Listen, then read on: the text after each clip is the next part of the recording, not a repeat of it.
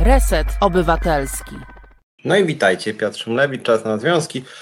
Dzisiaj porozmawiamy sobie głównie o mobbingu. Um, uważam, że to jest bardzo, bardzo poważna sprawa, straszne zjawisko, które zabija ludzi, które obniża naszą samoocenę, która nas krzywdzi jako pracowników e, na masową skalę. E, mam gościa, Joanna Koczaj-Dyrda będzie ze mną rozmawiać na temat e, mobbingu właśnie. Czy jest już Joanna z nami? Jestem, jestem już. Dzień dobry. Jest, jesteś. Cześć. Cześć. E, zawsze jak, zawsze jak goszczę w różnych programach i mediach Joannę, no to mówię, że to jest ta, co to się biła z Ministerstwem Zdrowia.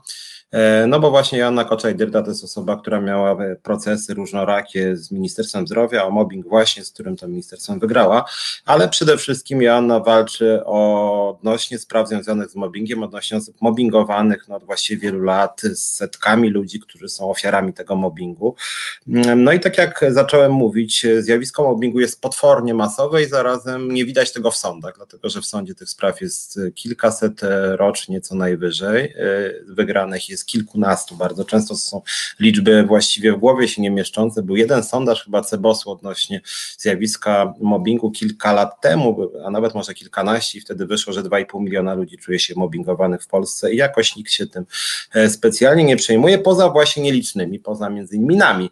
My się tym zajmować. Bo z mobbingiem to jest tak, jak ja bardzo lubię mówić o artykule 22 kodeksu pracy, to znaczy jak jest miejsce pracy, czas pracy, podległość służbowa, to musi być etat, bo to jest ten punkt kodeksu pracy, który jest mniej więcej równie często łamany jak przepisy antymobbingowe, czyli dotyczy milionów ludzi, tak? No, ale o artykule 22 mówiłem ostatnio sporo, więc dzisiaj będzie więcej o mobbingu, ale zacznijmy może od takiego ogólnego pytania. Jestem ciekaw, czy Twoje spostrzeżenia pokrywają się z moimi, które tutaj na antenie tego programu e, często się dzielę z naszymi widzami i Mianowicie, e, jak postrzegasz wpływ epidemii na stosunki pracy? Czy jak, jak Ty się kontaktujesz z pracownikami? Bo ja mam takie poczucie, że jest jakaś e, no, tąpnięcie straszne, szczególnie psychologicznie ludzie się fatalnie czują. Ja muszę powiedzieć, że ja też, szczerze powiedziawszy. E, ludzie tracą bliskich, ludzie tracą pracę, tracą stabilność, tracą poczucie bezpieczeństwa, boją się często, boją się innych ludzi, kontakty międzyludzkie siadają. No, jako lider związkowy też mam problem, bo musimy się organizować online, a Polacy nie mają takiej tradycji, na przykład strajku online, więc to nie jest proste. Jak widzisz te stosunki pracy w dobie epidemii? Jak, jak, jak to do ciebie dociera? To znaczy tak, e, tak jak w każdej sytuacji e, takiej kryzysowej, e, dobrze mnie słychać? To coś słyszę, że jakiś pogłos jest, tak? Aha, dobra, okej, okay, dzięki. Przepraszam. Jak w każdej sytuacji kryzysowej dostrzegam, że ludzie są dużo bardziej zastraszeni, wiadomo, że jeżeli upadają przedsiębiorstwa, upadają miejsca pracy, no to e, pracownicy tę pracę tracą. Natomiast dalej trzeba normalnie żyć, ludzie muszą dalej normalnie jeść, ludzie muszą dalej normalnie spłacać kredyty i normalnie na co dzień funkcjonować. E, ja już nie mówię o tym, że mieliby na przykład gdzieś wyjechać, żeby odpocząć, bo teraz akurat te możliwości są ograniczone. Natomiast taki moment, kiedy mamy taki kryzys w postaci tego zastraszania, że nie wiemy po prostu, co dalej z nami będzie, chciałam zauważyć, że nie wiadomo, kiedy ta pandemia się skończy i nie ma e, na razie żadnych e, szacunkowych e, danych, ani nikt nie może tego przewidzieć, kiedy to się skończy. Natomiast oczywiście liczba miejsc pracy się kurczy w związku z tym, że pracodawcy jak bardziej tną te koszty mm, i jest dużo więcej osób, które tracą pracę i są bardziej, dużo bardziej zdołowane. Co to znaczy? Przychodzą do mnie osoby, które są w takim stanie, że właściwie, żeby w ogóle z nimi zacząć rozmawiać, to ja muszę e, dosyć długo czekać i z nimi spokojnie je wysłuchać i e, wykazać tę życzliwość, zrozumienie i wrażliwość na krzywdę, dlatego że te osoby w ogóle nie nadają się do sądu, ani nie nadają się do tego, żeby w ogóle cokolwiek zaczynać, e, wszczynać jakieś roszczenia. Są ludzie, którzy są już tak e, złamani psychicznie, którzy są w takim stanie. Mi się wydawało w ogóle przed pandemią, przecież rozmawialiśmy kilka razy i mi się wydawało, że już wtedy było źle. I mówię, że no, jeśli chodzi o mobbing, to mam wrażenie, że kodeks pracy w ogóle nie obowiązuje, tak? A teraz, no ja też się przecież nie spodziewałam, że będzie pandemia i teraz mam wrażenie, że mobberzy mają się świetnie. Mobberzy mają się świetnie, dlatego że oni trzymają zamordyzm, a teraz są idealne warunki do tego. Jak nic się nie podoba, to wylatujesz. Ludzie zrobią wszystko, żeby utrzymać pracę, ponieważ, tak jak mówiłam, życie toczy się dalej mimo tej pandemii i my staramy się jako ludzie też jakoś mm, y, ten instynkt samozachowawczy e, jakby zachować i normalnie starać się żyć, no bo w sumie już od, od początku marca zeszłego roku e, no mija, minął już rok, tak, i my zaczynamy jakoś e, starać się funkcjonować w tym normalnie. Oczywiście, że jest dużo gorsza sytuacja. Mobber jest panem jeszcze bardziej agresywnym i brutalnym niż był, ponieważ wiadomo, że liczba miejsc pracy się kurczy i on sam zrobi wszystko, żeby w tym miejscu się utrzymać, tym bardziej. I są jeszcze bardziej mobberzy agresywni.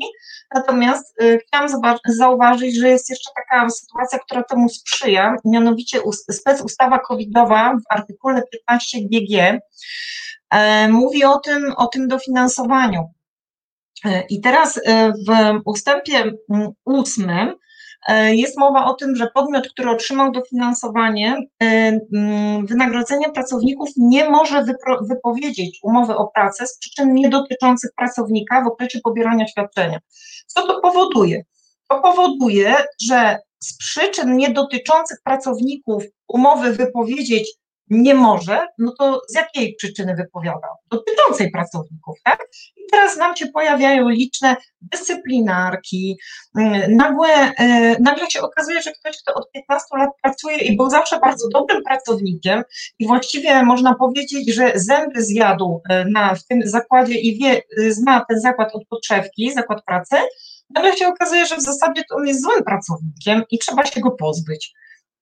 I okazuje się, że on od zawsze był agresywny, jest niedobry dla współpracowników, niedobry dla klientów. Przychodzą inni współpracownicy, którzy chcą zachować miejsca pracy, chcą wykazać się jakąś dziwnie pojętą lojalnością w stosunku do pracodawcy i po prostu łamią w sądzie, składają fałszywe zeznania, mówiąc i potwierdzając tę wersję pracodawcy, że ten pracownik rzeczywiście był złym pracownikiem. Hmm. Że tak to wygląda.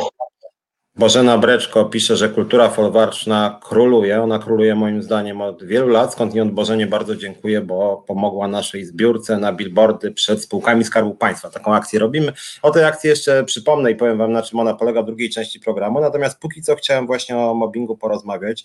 Zachęcam Was też, żebyście e, pisali o swoich doświadczeniach z mobbingiem postaramy się z Joanną pomóc doradzić, a może później po programie z wami porozmawiać, więc nie bójcie się o tym mówić. Ja wiem, że to jest takie wstydliwe doświadczenie, coś jak jakaś, nie wiem, e, choroba weneryczna, ten mobbing, tak, że człowiek się wstydzi, że jest gnojony przez pracodawca, tu nie ma się czego wstydzić, tylko trzeba po prostu z tym walczyć, tak jak z chorobą weneryczną, więc, więc ja myślę, wstyd, raczej wstydzić się powinien ten, który mobbinguje, on jest często dumny.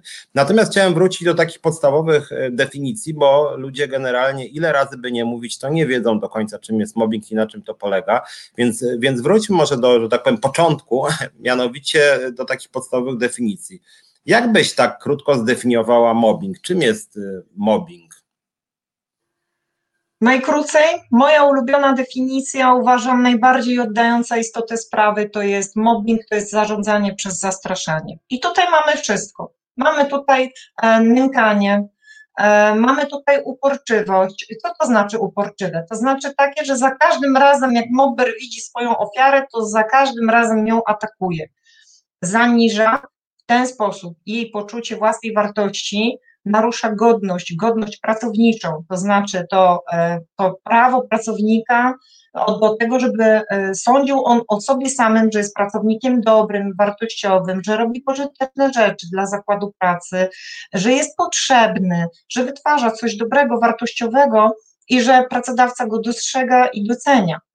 Ober, który za każdym razem widzi ofiarę ją krytykuje, ją poniża, bo to też jest poniżanie, e, powoduje tak naprawdę, ja się trochę też nie zgadzam z tą definicją kodeksową, dlatego że Mober powoduje nie tylko to, że czerpie z tego pożywkę e, na tej krzywdzie ofiary i im bardziej, im głośniej ofiara płacze, tym dla niego lepiej, bo on się czuje większy, dlatego że to są zazwyczaj ludzie, którzy mają sami ze sobą problemy psychiczne, to znaczy sami w swojej głowie czują się nikim, I tyle tylko, że jeszcze tak naprawdę to chodzi o to, żeby zastraszyć to otoczenie.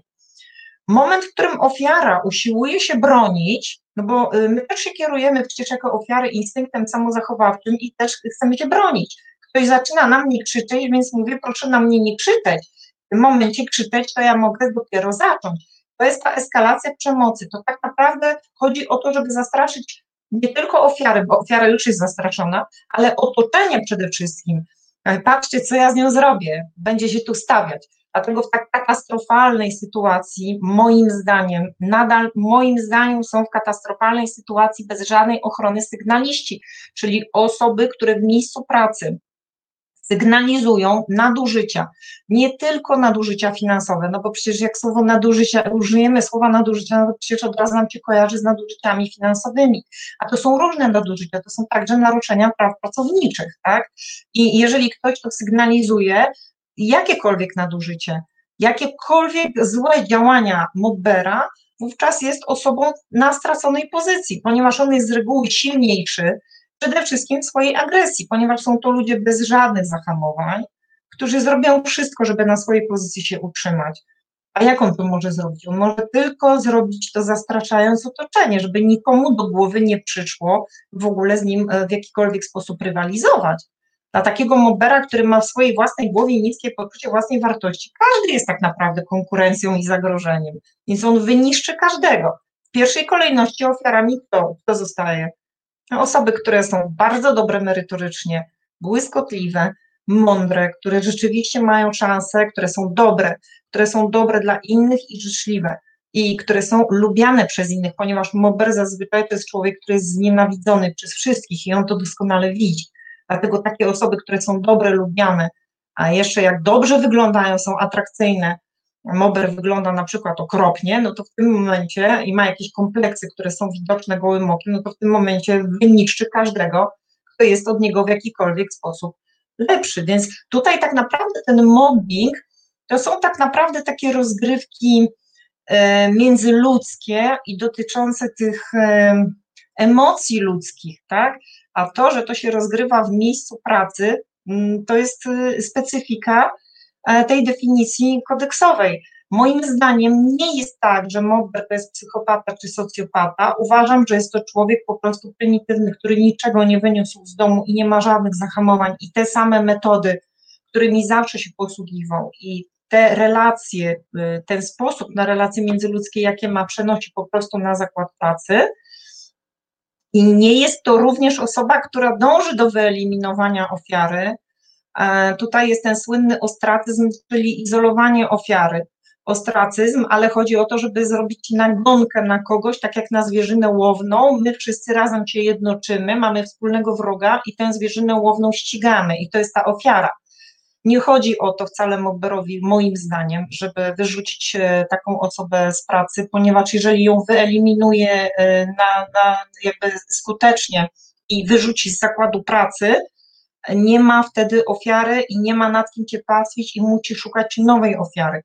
Ponieważ często tak się dzieje, że ofiary zapadają na choroby e, psychosomatyczne, czyli to jest ten słynny rozstrój zdrowia, który jest warunkiem koniecznym, żeby udowodnić, że rzeczywiście miał miejsce mobbing, tak, w sądzie, jeżeli wnosimy roszczenia, e, to w tym momencie taka osoba idzie na zwolnienie, nie ma jej na przykład pół roku, bo jest e, w tragicznym stanie psychicznym, wiąże się to często z próbami samobójczymi, podejmowanymi niestety, e, czasem także no, dzieje się bardzo źle w rodzinie, e, członkowie rodziny na to patrzą, szczególnie złej sytuacji są dzieci w takiej rodzinie, ponieważ one wtedy widzą, że ten świat zewnętrzny, świat dorosłych i świat taki, taki zawodowy jest bardzo zły, wrogi, i nie chcą wcale do takiego świata wchodzić i nie dążą do tego, żeby mm, jakby dorosnąć. I niektóre dzieci, zwłaszcza te nastoletnie, które są szczególnie wrażliwe, może się zdarzyć, że widząc matkę, która podejmuje próbę samobójczą, nie mogąc sobie już z tym poradzić i chcą, która chce od tego uciec po prostu i chce to zakończyć, bo już nie może tego wytrzymać, że takie nastoletnie dzieci, widząc matkę, uważają, że to jest sposób na to, żeby po prostu tego cierpienia nie doznać i niestety zdarza się, to jest w ogóle tragiczne moim zdaniem, że te dzieci też podejmują próby, próby samobójcze. Także my sobie nawet nie zdajemy z tego sprawy, jak to jest, a teraz szczególnie w okresie pandemii, kiedy ta atmosfera w ogóle nie jest zbyt y, sprzyjająca e, dobrym nastrojom, tylko raczej dołująca, no to jeszcze te zachowania się y, bardziej nasiliły. Y, chciałam powiedzieć jeszcze, że wrócić do tego, co zaczęłam, że Mogę wcale nie chce, żeby osoba odeszła z zespołu, ponieważ już sobie ją urobił jako ofiarę ona już ofiarą jest, już otoczenie widzi, co on może z nią zrobić i do czego ją doprowadza, i e, jego cieszy to, że ta ofiara cierpi. Tak naprawdę ma po prostu z tego pożywkę. To się nigdy nie zmieni. Chciałam Państwu powiedzieć, że to się nigdy nie zmieni. To są dorośli ludzie i to, że oni e, znęcają się nad ludźmi w pracy, nad swoimi podwładnymi czy swoimi kolegami, bo to może być mobbing równoległy albo ten mobbing pionowy, e, po prostu to są tacy ludzie, którzy mają taki sposób na, na życie, taki sposób na relacje między ludźmi i oni się nigdy nie zmienią. Dlatego, że żeby się zmienić, musieliby wykonać pracę nad sobą i to bardzo dużą, a żeby tę pracę wykonać, musieliby dostrzec problem. A ci ludzie właśnie, akurat oni tego problemu nie dostrzegają. Paradoksalne jest to, że z powodu jednego mobbera, który niszczy ludzi w pracy, bardzo mądrych, wartościowych i wrażliwych, jeden niższy, jeden jest mobber, jeden jest, jeden jest e, tą toksyną, a cierpi wielu. I to jest moim zdaniem niedopuszczalne. Dlatego też w tej definicji mobbingu, o której mówimy, mm, to znaczy w tym artykule 94 z indeksem 3 kodeksu pracy, w paragrafie pierwszym jest e, sformułowany obowiązek o charakterze powszechnym i brzmi on tak, że pracodawca ma obowiązek przeciwdziałać mobbingowi zgodnie z orzecznictwem nie ma od tego usprawiedliwienia.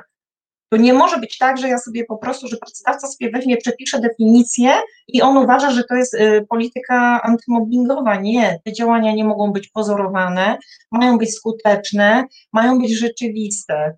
I one mają naprawdę, a jak naprawdę, tak na zdrowy rozum, tak na logikę, jak my naprawdę możemy przeciwdziałać mobbingowi? Pierwsze zachowanie, pierwszy sygnał, że jest zało wśród załogi, jest ktokolwiek na terenie zakładu pracy, ja już nie mówię, jak jest przełożony, bo to jest wyjątkowo szkodliwe i trzeba to jak najszybciej rozwiązać. Pierwszy sygnał dla pracodawcy, jeżeli pracodawca rzeczywiście chce przeciwdziałać mobbingowi i przeciwdziała, czyli wypełnia ten obowiązek ustawowy, to jest wyrzucenie mobbera na podstawie artykułu 52. Dlaczego? Czyli dyscyplinarka dlaczego? Dlatego, że mobber znęcając się nad współpracownikami, swoimi podwładnymi, narusza w sposób ciężki obowiązki pracownika, to znaczy te zasady współżycia społecznego. On narusza tak wiele przepisów, tak, czyli e, narusza dobra osobiste, e, czyli w tym tą godność, o której mówiłam, tak, narusza wszystkie zasady, przecież to jest też dyskryminacja, jeżeli się znęca, tak? Też dyskryminuje pracownika, bo taki pracownik, który jest ofiarą, nie dostaje żadnych premii, jest celowo poniżany także finansowo. Mm. No właśnie, też, też, też mi się, znaczy, mi się wydaje, tak słuchałem Ciebie, że szczególnie ważne i cenne mi się wydaje to, że warto pamiętać o tym, że w mobbingu chodzi o mobbingowe zarządzanie i właśnie co nie, to nie tylko są mobbingujące, ale firmy są mobbingujące. To znaczy cały system jest mobbingu. Ja nie będę póki co, może kiedyś, kiedyś coś Wam powiem o swoich doświadczeniach, bo ja się spotkałem z mobbingiem o PZZ i w Halo Radio, czyli instytucjach, które powinny świecić przykładem. Radio Obywatelski, Związek Zawodowy, a niestety no, było tam różnie, czy nie było tam dobrze, jak chodzi o właśnie to zarządzanie szczególnie w OPZZ była cała sieć, moim zdaniem, e, zarządzania mobbingowego. No ale generalnie niestety to jest tak, że w Polsce mobbing uchodzi i jest takie przyzwyczajenie właśnie do tego, co Bożena Breczko nazwała kulturą folwarczną, że właśnie e, pan szef, zazwyczaj to jest pan, e, ma prawo mobbingować, upokarzać i wysyła swoich ludzi, żeby właśnie dobijali ofiarę, czy żeby właśnie byli jego jakimiś tam delegatami. Skądinąd my tutaj staramy się w tym programie tworzyć kulturę bardzo otwartą i nie mobbingującą, więc e, tutaj e, nie, nie, nie wiem, czy ty Anna czytasz, bo są komentarze, które ja czytam na bieżąco i staram się do nich odnosić, więc ja widzę wszystko, co piszecie, więc żeby nie było, że was lekceważę, więc dużo osób pozdrawiało i się witało, więc ja też witam Irminę Tomania, Kosmatego Wilka, Janusza Agabita, Bożenę, Wojtka, e, Piotra Gielniowskiego, Bernardynę Mrozik, Anny 333, Przemka, wiele widzę tutaj osób. Natomiast jak chodzi o merytoryczne komentarze, e, jest, Bożena napisała o tym, że osoby współpracujące na samozatrudnieniu e, mają dużo mniejsze obroty, nie przedłuża im się umów. No niestety rzeczywiście tak jest i w ogóle te umowy na tak zwanych śmieciówkach, szczególnie wymuszonych, na przykład samozatrudnieniu są w gorszej pozycji. Ja o tym często staram się mówić, że ten koronawirus moim zdaniem pokazał też niewydajność tego śmieciowego zatrudnienia, bo po prostu błyskawicznie ludzie tracą środki do życia, nie mają chorobowego, więc to jest e, patologia pewna. Jozin Talin X napisał, że się będzie upierał, że skłonność do przemocy w środowisku pracy wynosi się z idealnie urządzonego katolickiego domu. Mam czwórkę rodzeństwa, jak starszy brat coś mi zabraniał, to szedłem do rodziców. Znaczy to zaraz oddam głos Joannie, natomiast wydaje mi się, że znaczy to nie jest do końca tak, bo ja jestem krytyczny wobec katolickiego modelu wychowania i wobec kościoła katolickiego, to jest pewien model autorytaryzmu, natomiast no niestety mobbing się zdarza u ludzi o wszelkich wyznaniach i poglądach niestety i na lewicy, i na prawicy, i w centrum, i wśród katolików, i protestantów, i buddystów. E, a jeszcze Jos Intalin dodaje, rodzice odpowiadali, że mamy jakoś dogadać się i dać spokój. Zabawka zatem została w rękach starszego brata, który się ze mnie śmiał i triumfował. Lekcja była taka, że jeśli chcę coś mieć, muszę być silny.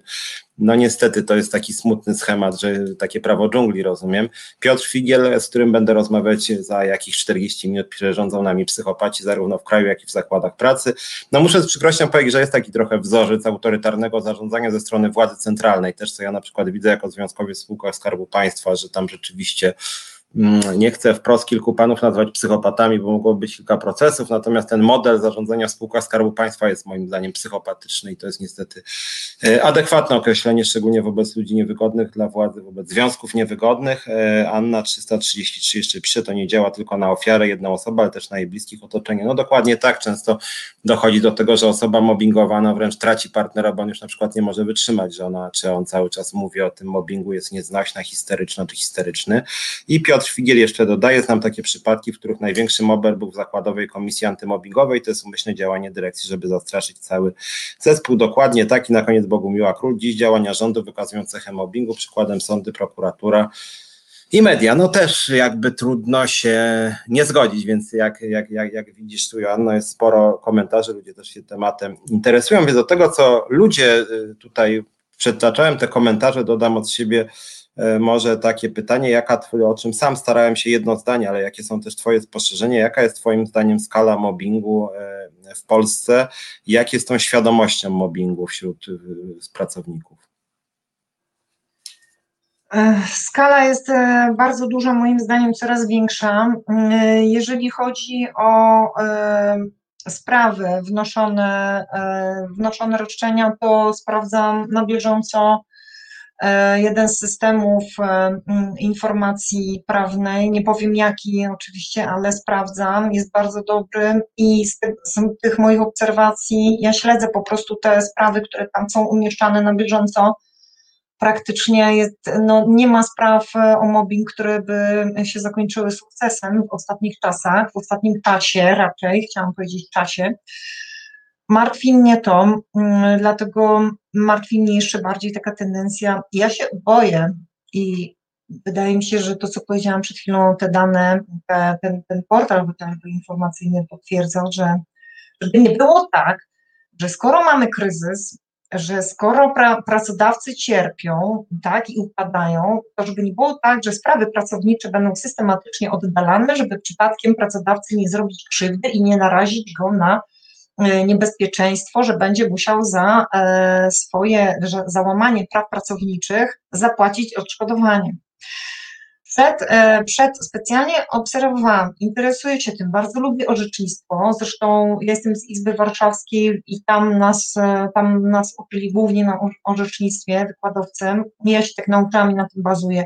Przed pandemią, czyli przed marcem zeszłego roku, zdarzało się coraz więcej roszczeń zasądzonych na rzecz e, pracownika, czyli które zostały no, jakby skutecznie wniesione, tak? Potem ta tendencja już zaczęła się zmieniać, potem była ta przerwa, tak? To jakby zawieszenie, to roku, półtora roku e, też e, oczekiwania w sumie. I teraz mamy taką sytuację, że bardzo się boję, żeby nie było tak, że no będzie pewna taka niepisana, taka ochrona dla pracodawców, żeby przypadkiem nie zapłacili za łamanie praw pracowniczych. Prawa pracownicze są łamane e, wszędzie. Najgorsza sytuacja jest e, tradycyjnie w administracji, e, gdzie nawet na pracy zdalnej są pracownicy mobbingowani.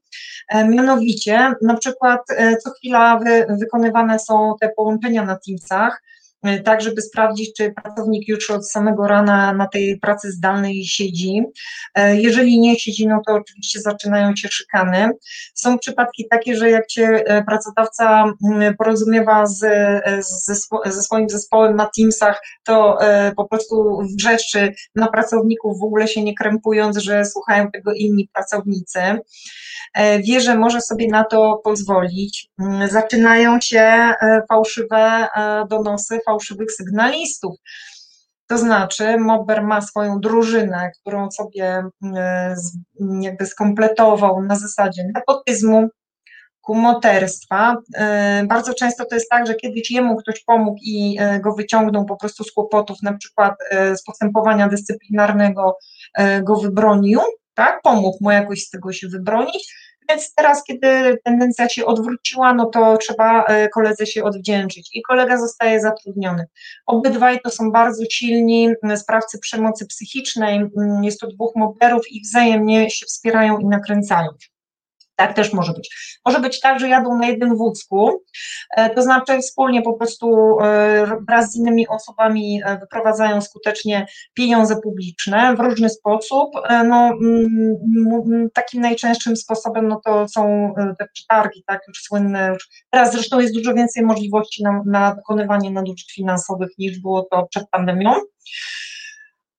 I moment, w którym pojawia się osoba, która przeszkadza w tym procederze, tak, e, no to trzeba się tej osoby pozbyć. Pojawiają się fałszywi sygnaliści, którzy przychodzą do e, mobbera i donoszą mu na tę osobę, która jest e, niewygodna i która może coś faktycznie powiedzieć na temat dokonywanych przez nich wspólnie nadużyć, tak? Trzeba tej osoby się pozbyć i pojawiają się fałszywi sygnaliści, to znaczy wiedząc, że to się mobberowi przełożonemu spodoba, przychodzą i donoszą jakieś fałszywe rzeczy, nieprawdziwe, e, dając sygnał w ten sposób, że mogą też posłużyć e, w późniejszym ewentualnym procesie jako świadkowie przeciwko takiej osobie, takiej ofierze i po prostu donoszą na taką osobę nieprawdziwe jakieś rzeczy, wiedząc, że to się Mobberowi spodoba, dzięki temu zyskuje dwa w jednym, bo tak, ma już gotowych świadków, ma gotowy materiał, niby materiał dowodowy, są to niby dowody na osobę niewinną, której chce się pozbyć, bo jest po prostu niewygodna, a po trzecie powołuje się, że doszły do niego sygnały, że ktoś zgłosił nieprawidłowości. I, i tutaj mamy kompromitowanie idei sygnalistów, to jest nowe zjawisko, które teraz e, zaobserwowałam w trakcie pandemii i to mnie bardzo martwi. Znaczy ja też, bo, bo, bo myślałem, żeby później przejść do sygnalistów, ale jak już o tym powiedziałaś, to może ja też dwa słowa, bo rzeczywiście mam wrażenie, że w Polsce jest jakieś pomieszanie pojęć. W Polsce pojęcie sygnalisty jest mało znane, ale generalnie rzecz biorąc, sygnalista trochę w firmie odgrywa rolę takiego dziennikarza śledczego. To znaczy, to chodzi o to, żeby wyśledzić patologię również odnośnie zarządu, a czasem przede wszystkim zarządu i żeby przeciwdziałać patologicznym zjawiskom. Niestety PiS swego czasu napisał taką ustawę, gdzie ci sygnaliści okazali się być e, de facto ludźmi władzy po prostu, a spółka Skarbu Państwa, jeżeli sygnalista ma być podporządkowany władzy, to oznacza, że sygnalista jest podporządkowany tym wszystkim Obajtkom, Milczarskim, Kurskim i wszystkim innym, więc ostatecznie po prostu on ma za zadanie wyłapać niewygodnych pracowników czy związkowców. Więc pod tym względem rzeczywiście na przykład ostatnia sytuacja, e, której tutaj pewnie część z Was pamięta, jak mówiłem, osób, które nas słuchają i oglądają, w polskich liniach lotniczych LOT, teraz są grupowe zwolnienia. Jednym z kryteriów jest to, że nagle pracodawca wyciąga z rękawa jakieś opinie właśnie sygnalistów, sygnalistów ludzi, którzy e, nagle się okazuje, że ktoś latał samolotem, kto się przyglądał pracownikowi i mówi, no ta pani to chyba coś tam, nie wiem, za wolno szła na przykład, albo nie wiem, nie przyniosła cukierka na czas jakiemuś tam pasażerowi. Ta pani w ogóle nie wie o co chodzi, a później się okazuje, że ta pani na przykład brała udział w strajku trzy lata temu, tak? 2,5. W związku z tym to są takie sytuacje, że w Polsce jest pomieszanie pojęć, mam wrażenie, i sygnalista to nie jest człowiek, który śledzi patologię, tylko sygnalista to często jest po prostu człowiek zarządu, który ma za zadanie de facto dopiec pracownikom, no i jakby co się wiąże z naszym głównym dzisiaj tematem, to jest człowiek, który de facto wzmacnia mobbing, czy po prostu sam mobbinguje, bo ludzie się tym bardziej boją w ten sposób. Więc tu rzeczywiście pojęcie sygnalisty, zanim w Polsce się pojawiło, to już trochę niestety zostało skompromitowane. I to mam takie, taką wątpliwość. Natomiast wracając też do i zaraz Ci dam głos odnośnie, odnośnie sygnalistów, e, to jeszcze takie może pytanie, jak oceniasz to prawo antymobbingowe, które teraz mamy e, w Polsce, czy jakieś zmiany pozytywne Twoim zdaniem w ogóle następują? I czy jest jakaś instytucja, e, która rzeczywiście broni tych pracowników, czy, czy ktoś Ciebie wspiera, znaczy czy, czy masz do kogo zadzwonić, jak jest problem i chciałabyś, żeby ktoś instytucjonalnie Ci pomógł, to dzwonisz na jakiś numer X i halo, tam nie wiem, na, tam jest, jest mobbing, proszę pomóc, tak? Y, chciałam Ci powiedzieć tak. Przez to, że sama musiałam tak naprawdę przechodzić przez y, całe to piekło mobbingu, to ja już się przyzwyczaiłam do samotności. I to jest y, taki mój atut, że ja wiem, że na nikogo jako ofiara nie mogłam liczyć, jako sygnalistka nie mogłam liczyć. Wszyscy się ode mnie odsunęli, nikogo nie było, no bo taka osoba, wiadomo, no, same kłopoty, wiecznie jęczy, nie wiadomo, czy nie trzeba będzie jej pomagać jakoś finansowo. E, no, no, sama sieje taki, taki defetyzm, wszystko widzi na czarno, no w ogóle nieprzyjemnie, nieprzyjemnie, a tu wszędzie tylko mówią wszyscy ci trenerzy personalni, żeby przebywać z tymi miłymi, wesołymi, takimi szczęśliwymi. Okej, okay, dobra, ja już się przyzwyczaiłam. Ja wiem, że ja do nikogo nie mam, do kogo ja mam zadzwonić. Do nikogo, no bo przecież jeżeli ja sama przez to przechodziłam i sama musiałam się szarpać z moderami i sama te sprawy tak naprawdę musiałam przechodzić i, i, i z dobrym skutkiem, no to po co ja mam w ogóle do kogokolwiek po pierwsze dzwonić? Po drugie, nie mam takiej osoby, naprawdę. Ja bym chciała zadzwonić, ja bym w ogóle chciała, że jak, żeby było tak, że jak ja sama przechodziłam przez te sprawy, to żeby była taka osoba jak ja, żebym mogła do niej zadzwonić, żeby ta osoba w ogóle rozumiała, o czym ja mówię, przez co ja przechodzę, dlaczego ja płaczę, dlaczego ja się ma zdaje, zamiast się podnieść i po prostu zacząć walczyć. Nie mam takiej osoby, Sama przecież jestem w stowarzyszeniu, e, Krajowym Stowarzyszeniu Antymobbingowym e, i sama pomagam ludziom. I ja już doszłam do takiego momentu, że ja po prostu nie potrzebuję pomocy, bo nie ma takiej drugiej osoby, nie spotkałam takiej drugiej osoby, która by przeszła przez w sumie dziewięć postępowań e, skutecznie i która by tyle doświadczyła i była taką osobą jak ja. I dlatego ja nawet nie szukam takiej pomocy. Naprawdę nie mam do kogo zadzwonić. Z drugiej strony się cieszę, że ludzie, którzy potrzebują pomocy, do mnie dzwonią, dlatego że wolę, żeby do mnie zadzwonili, niż do kogoś, kto ich nie zrozumie, e, zignoruje, weźmie pieniądze, zostawi i w zasadzie to tyle z tego będzie, że taka osoba będzie podwójnie wiktymizowana. Najpierw była wiktymizowana e, w zakładzie pracy, a później, kiedy poszła po pomoc, okazało się, że w zasadzie też nie znalazła zrozumienia. I tu jest ten niebezpieczny moment, także jeśli chodzi o sygnalistów.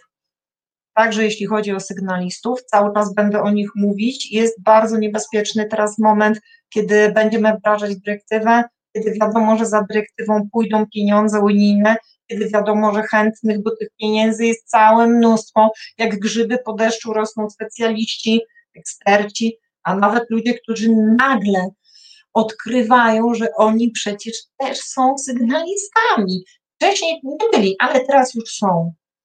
Więc bardzo się obawiam, ponieważ żeby nie było tak, że sygnalista, który zgłasza nieprawidłowości, robi to nieświadomie, sądząc, że rzeczywiście ma ochronę. Na dzień dzisiejszy po pierwsze nie ma żadnej ochrony, dlatego sygnalista, który wykazuje jakiekolwiek objawy, symptomy tego, że on może to gdziekolwiek zgłosić, czyli powie, zaraz to jest nie w porządku, tak nie wolno robić, to w tym momencie ta osoba już jest pod obstrzałem, już jest niewygodna, już jest tak naprawdę do wyrzucenia, bo skoro już coś dostrzegła, a odważyła się powiedzieć, to nie wiadomo, czy znowu z czymś nie wyskoczy i nie wiadomo, gdzie jeszcze to powie. Więc takie osoby są szczególnie narażone na nieprzyjemne konsekwencje z procesami o pomówienie i o naruszenie dóbr osobistych włącznie. I te osoby są narażone szczególnie na mobbing. Tu, gdzie jest mobbing, zawsze jest gdzieś jakieś dno, jakieś podwójne dno. Jak się dobrze przyjrzymy, chodzi o nadużycia, które mobber chce ukryć. Ofiara jest już mobbingowana, a jeszcze czasami nie zdążyła się w ogóle zorientować, o jakie nadużycia chodzi. Jeszcze nie zdołała połączyć faktów.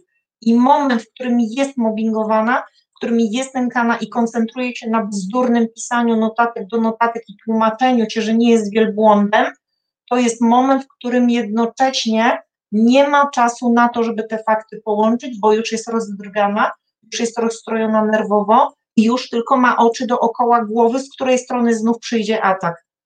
I nie ma możliwości skoncentrować się, bo taka osoba nie ma możliwości skoncentrować się. E, jest znerwisowana, boi się, jest roztrzęsiona, popełnia podstawowe błędy, które bezwzględnie wyszydza i wytyka jej na forum publicznym mobber i nie ma możliwości, żeby się skoncentrować na tym, o co tak naprawdę chodzi. To jest to. Ja mam propozycję, może zróbmy krótką przerwę na piosenkę i później wrócimy i będziemy jeszcze dalej rozmawiać o mobbingu. Też widzę, że Piotr Figiel chciał z nami porozmawiać i podzielić się kilkoma historiami odnośnie mobbingu na kolei. E, więc jeżeli Piotr nas ogląda, to może go też dopuścimy do tej części, bo on później jeszcze chciał powiedzieć coś odnośnie sytuacji związanej z koronawirusem i z maseczkami, jak to dzisiaj e, wygląda. Natomiast zróbmy teraz krótką przerwę i po przerwie wrócimy do kwestii mobbingu, a Was, drodzy widzowie i widzki, niezmiennie zachęcam, żebyście pisali o swoich e, doświadczeniach z mobbingiem, a postaramy się z Joanną Wam jakoś pomóc, czy to w trakcie programu, czy po jego zakończeniu. Więc zróbmy teraz krótką przerwę na piosenkę i za chwileczkę wracamy. Słuchasz Resetu Obywatelskiego. Reset Obywatelski. Medium, które tworzysz razem z nami. Komentuj, pisz i wspieraj. I wracamy. Jest ze mną Joanna Koczaj-Dyrda i jeszcze dochodzi do nas Piotr Figiel, więc będziemy we trójkę teraz rozmawiać. E, zaraz, zaraz pewnie dojdzie do nas Piotr, e, natomiast będę kontynuować sprawę mobbingu i o właśnie już widzę Piotra, Piotr Figiel, Fundacja Nowe Spojrzenie. Piotr chciał dzisiaj dwa zdania powiedzieć o kwestii związanych z transportem. Taka nasza dzisiejsza niespodzianka, bo go nie zapowiadałem wczoraj wieczorem. E, natomiast chciałbym póki co jeszcze Janę spytać, jak wygląda Twoja codzienna praca odnośnie właśnie dzisiaj, szczególnie odnośnie pomocy tym osobom mobbingowanym? Jak to wygląda dzisiaj? dzisiaj tym ludziom pomagać, bo ja rozumiem, że to też jest utrudnione, tak? Często trudno się z nimi spotkać, na przykład część się boi, jakby i ma czego się bać. E, więc jak to dzisiaj wygląda taka Twoja działalność? Czy, czy jesteś cały czas taką niebieską linią antymobbingową, czy, czy, czy, czy, czy dzisiaj jest jakoś trudniej, czy jakoś inaczej to wygląda? No tak, oczywiście jest, e, nadal jestem taką niebieską linią antymobbingową, tyle tylko, że skala jest dużo większa. E, siedzę czasami do ósmej wieczorem e, z ludźmi, którzy po prostu nie mają gdzie pójść, są zrozpaczeni i trzeba bardzo szybko im pomóc, bo boję się, że może coś się stać. E, niektórzy mają już ten zaawansowany moment, kiedy już rodziny się rozpadają albo właśnie rozpadły i nie można tych ludzi zostawić samych. Pojawiło się też nowe zjawisko, to znaczy pracodawcy nagle robią reorganizację Nagle, e, mimo że jakiś wydział, czy departament, e, czy pracownik realizuje zadania statutowe danego pracodawcy, to nagle okazuje się, że on w ogóle, jego stanowisko pracy zostaje zlikwidowane. Przecież wiadomo, że to jest fikcja, no bo zadania statutowe, jeżeli zostaje, e, musiałyby Y, musiałby zostać zlikwidowany sam pracodawca, skoro nie, jest nie ma potrzeby wykonywania zadań statutowych i jest likwidowane stanowisko.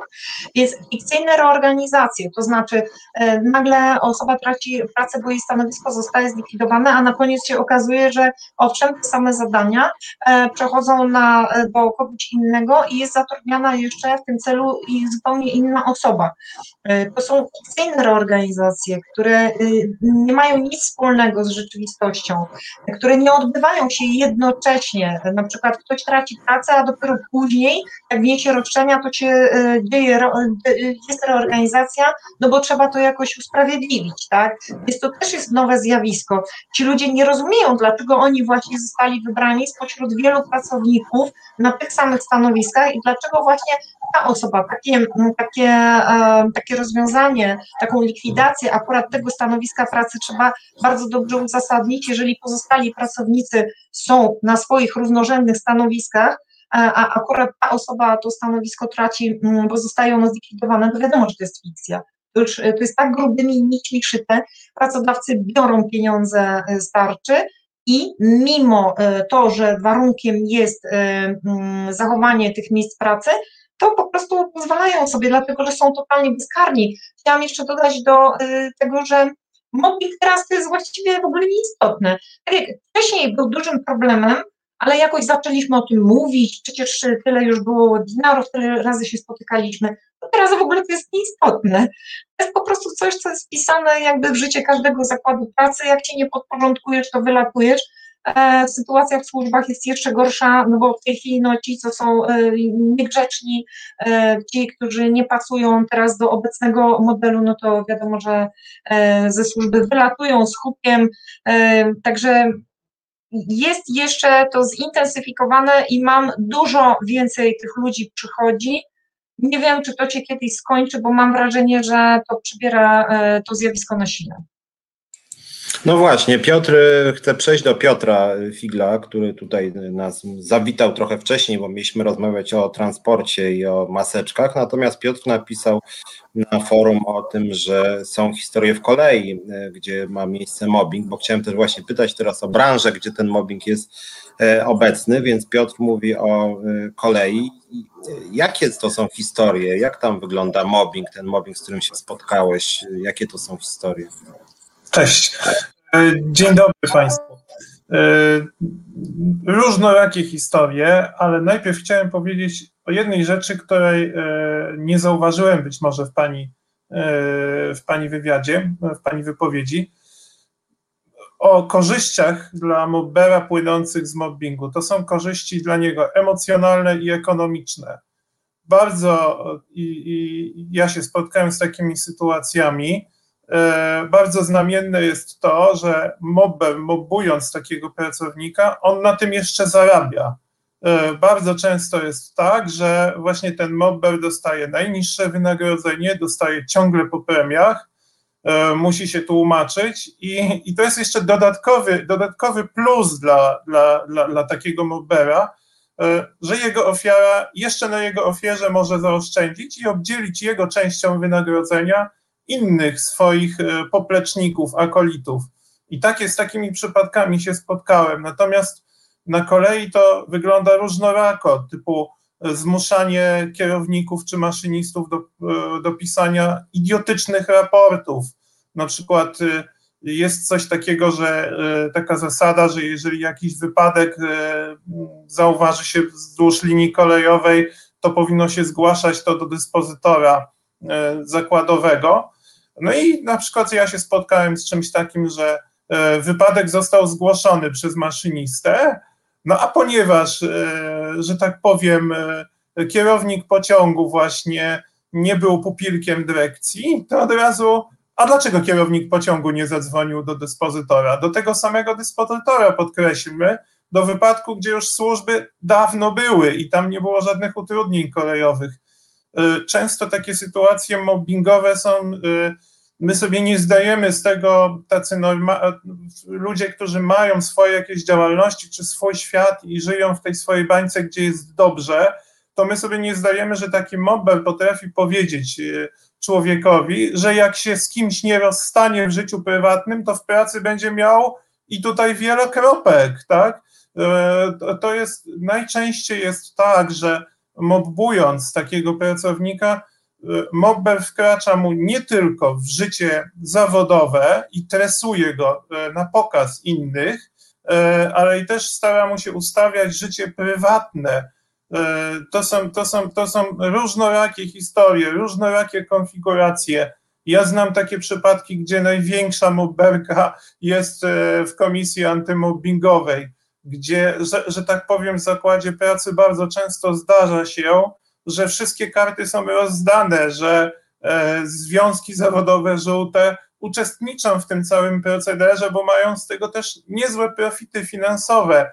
I generalnie chodzi o to, żeby rzeczywiście, tu się zgadzam z panią, e, osiągać swoje cele ekonomiczne, stosując stresurę strachu. Ten, kto się wychyli, jest przykładnie niszczony, nie musi być wcale wywalony z roboty, bo fajnie można jeszcze zarobić na, na tym, że na przykład obetnie się mu część składniki wynagrodzenia. E, no i pokazuje się go, zobaczcie, bo skończycie tak jak ten. No właśnie, jak byłem na przykład po PZZ, to w komisji antymobbingowej było trzech podwładnych y, kierownictwa po prostu w stosunku pracy y, etatowej, czyli zwierzchno i bezpośrednio nie wykonywali po prostu polecenia służbowe. Niestety często tak jest i potem komisja antymobbingowa bywa po prostu no, dodatkowym źródłem mobbingu de facto dla pracownika, który dowiaduje się od siebie, że w ogóle nie jest mobbingowany, a tak naprawdę to sam jeszcze jest sobie winny. Więc rzeczywiście często niestety tak jest. Więc może jak już o tym mówimy, E, jakie Waszym zdaniem powinny być e, procedury antymobbingowe, które mogłyby coś poprawić? Bo rzeczywiście w Polsce to prawo jest nagie, tak naprawdę to jest jeden artykuł kodeksu pracy i to jest właściwie wszystko o mobbingu w gruncie rzeczy, tak? Więc co by można było zmienić? I zarazem co można e, poradzić mobbingowanym pracownikom. Też Joanny się pytam, co ty po prostu radzisz tym pracownikom, że jest taki samotny człowiek prześladowany, wokół e, trzech ludzi z zarządu jakichś sadystów i pracownicy steroryzowani, z których połowa dla świętego spokoju też pluje temu pracownikowi w twarz. No niestety tak jest zazwyczaj, według mojej wiedzy. Co wtedy właściwie robić? Tu ratunek może być. To znaczy, zależy jaka jest sytuacja. Jeżeli jest to osoba, mm, która jest jednocześnie sygnalistą e, i jest ofiarą mobbingu, no bo wiadomo, że to jedno z drugim się ściśle łączy, i już została e, wmanewrowana w jakieś postępowania e, czy w jakieś nadużycia, bo bardzo często jest tak, że mm, sygnalista, który zgłasza nadużycia, zostaje w nie wplątany i zostaje nimi obarczony, E, po to, żeby po prostu mm, ktoś za to poniósł taką odpowiedzialność, a te zarzuty są e, fikcyjne. Natomiast w ten sposób sprawcy, rzeczywiście sprawcy tych nadużyć, odkupują od siebie odpowiedzialność i obarczają nią tego sygnalistę, twierdząc, że on dlatego zgłosił te nadużycia jako nadużycia, ponieważ broni się przez atak i oni te nadużycia jego, jego autorstwa niby nadużycia wykryli. No to jest y, po prostu, no też u mnie była taka sytuacja. E, natomiast mm, zależy jaka jest sytuacja. Jeżeli osoby przychodzą i widzą, że coś się dzieje wokół nich, a kiedy coś się dzieje? Pierwszy sygnał no to jest właśnie jakieś takie dokuczanie, e, właśnie podchody, takie e, troszeczkę zaczepianie. Kiedy są, kiedy jeszcze ta osoba nie jest w żadnym postępowaniu, to mówię szybko się rozglądać za pracą bo to co, e, to, co czeka taką osobę w momencie, kiedy zaczną być przeciwko niej wytaczane jakieś postępowania dyscyplinarne, e, jakieś postępowania karne, jakieś postępowania e, cywilne, tak, to w tym momencie ta osoba już nie ma odwrotu, już musi brnąć w te postępowania do końca, żeby walczyć o swoje dobre imię, więc widząc, że coś się niedobrego dzieje, wyczuwając to jakąś nagonkę, już należy rozglądać się za pracą. Jeżeli osoba już jest w trakcie jakichś postępowań, bo zgłosiła i się zaczyna na nią taka nagonka już e, taka ad to już w tym momencie musi się bronić i walczyć o swoją godność i swoje dobre imię, uwaga, dlatego że mobber, nie mogąc zniszczyć sygnalisty e, czy ofiary mobbingu, która jest odważna i mówi, jasno, co to jest, nazywa rzeczy po imieniu, w tym momencie zaczyna tak manipulować otoczeniem, żeby ta osoba jednak została poddana takiemu ostracyzmowi, żeby nie miała na kogo liczyć w razie, gdyby poszła z roszczeniem do sądu. Więc e, tu jest, to tak wygląda właśnie i w tym momencie, no to oglądam, jakie taka osoba ma dowody, rozmawiam z tą osobą, bo patrzę, czy się w ogóle nadaje do sądu, bo większość, no to trzeba jeszcze no, trochę pomóc, postawić do pionu. E, I wtedy mówię, co jest możliwe, jak ja to widzę, jakie są szanse. Chciałam tylko jeszcze powiedzieć, to nie jest tak, że my idziemy do sądu po sprawiedliwość, tylko nam się wydaje, jaka jest idea i takie jest założenie Sąd to jest zupełnie co innego. My musimy w sądzie, jako wnoszący roszczenie, musimy to roszczenie udowodnić. I ciężar dowodu spoczywa na nas. Odwrócony ciężar dowodu jest tylko przy dyskryminacji, ale pod warunkiem, że zostanie ona przez e, wnoszącego powództwo szkodowanego pracownika uprawdopodobniona. A są pracownicy, którzy nie mają żadnych, kompletnie żadnych dowodów i denerwują się, że przecież sąd jest inteligentny. Bo przy największej inteligencji sądu, jeżeli nie ma żadnych dowodów i nie ma możliwości udowodnienia roszczenia, no to co ten sąd napisze w wyroku? Przecież za chwilę, jeżeli nawet zasądzi jakiekolwiek roszczenie na e, rzecz takiej osoby, no to przecież za chwilę będzie e, apelacja i e, no przecież druga strona nie będzie czekała, tak? Ten. Oczywiście. No i jeszcze sam długotrwały proces dochodzenia swoich roszczeń. Słuchajcie, ja miałem taką sytuację ponad 10 lat temu, gdzie zgłosił się do mnie jeden z maszynistów i pokazał mi rzeczywiście był mobbowany na wszystkie sposoby, wyjaśnieniami, e, różnego rodzaju absurdalnymi zarzutami, nękaniem, sprawdzaniem, e, czy wyszedł z pracy dokładnie co do minuty, jak korzystał z przerwy, nadzorowaniem tylko jego pojazdu na monitoringu, różnego typu bezsensowne skargi niby pasażerów, którzy się skarżyli, że y, przytrzasnął ich w drzwiach, w dziwnych takich przypadkach, gdzie on na przykład miał zastrzeżenia co do sprawności technicznej pociągu. No i co się stało? Ja mu powiedziałem, słuchaj, ponieważ on mi powiedział, jaka jest atmosfera, że, że właśnie mm, nikt za nim tam nie stanie i, i, i jest już za późno, żeby stamtąd się wydobył, a poza tym to była jedyna jego praca pierwsza nie ma innych kwalifikacji jak bycie maszynistą. I ja mu powiedziałem tak, słuchaj, czego ty oczekujesz? E, czy oczekujesz sprawiedliwości, czy oczekujesz po prostu odejścia z tej pracy z godnością? Bo sprawiedliwości to nie otrzymasz, ale możesz odejść z godnością i ja ci to zapewnię. Powiedział, dobra, no to zrobiliśmy coś takiego, że zrobiliśmy organizację międzyzakładową, związkową. Ja z innego przedsiębiorstwa transportowego wziąłem 10 osób, on był 11 był przewodniczącym, więc przysługiwała mu ochrona. Oni się pobawili w te e, mobbingowe rzeczy. Ja mówię, a teraz zrobimy aferę w mediach o brak zabezpieczeń pociągów, brak zabezpieczeń infrastruktury i pociągów. I ty za to wylecisz, bo cię wywalą za to, e, e, za, no, z powodu utraty zaufania i w ogóle takie klasyczne, tak? No i odwołamy się do sądu, dostaniesz po prostu zaległe wynagrodzenie, e, będą cię musieli przywrócić, wywalą cię jeszcze raz, ale wtedy już pójdziesz, bo prawdopodobnie rozbiją tą organizację związkową, mm, e, ale wtedy już odszkodowanie uzyskasz. No i tak to się stało. Odszedł e, znajomy z godnością, ale ile żeśmy się namęczyli, ta sprawa trwała z dwa lata, kolejne o przywrócenie jego do pracy E, on, będąc przywrócony, przeszedł badania lekarskie i od razu dostał wypowiedzenie, także ani jednego dnia nie przepracował tam. No ale jeszcze udało się wynegocjować dla niego całkiem fajne e, odszkodowanie. To oczywiście było mało w porównaniu z tym, co prezes tej firmy zarabiał. Ale tu jeszcze na jeden wątek zwrócę uwagę. E, uwagę. W zawodach kolejowych jest to dość specyficzne środowisko i muszę powiedzieć Wam, że w momencie, kiedy taka osoba mobbowana czuje, że jest mobbowana, i też miałem, miałem taki przypadek, że y, osoba czuła, że zaczyna się wokół niej gęstnieć atmosfera, jak to określała, próbowaliśmy ją przerzucić do innej firmy. Niestety, moi drodzy, y, ten dawny y, świadek PKP w sposób no, nieuprawniony porozumiewają się w tych firmach i obrabiają komuś Y, cztery litery, wystawiają złe opinie, nawet nie na papierze, tylko ustne, i w tym momencie dany kandydat nie przechodzi rekrutacji. Także no, na kolei, gdzie są specyficzne formy egzaminowania, specyficzny tryb zatrudniania i specyficzni ludzie, praktycznie ofiara ma bardzo małe pole do manewru, muszę Wam powiedzieć. Hmm.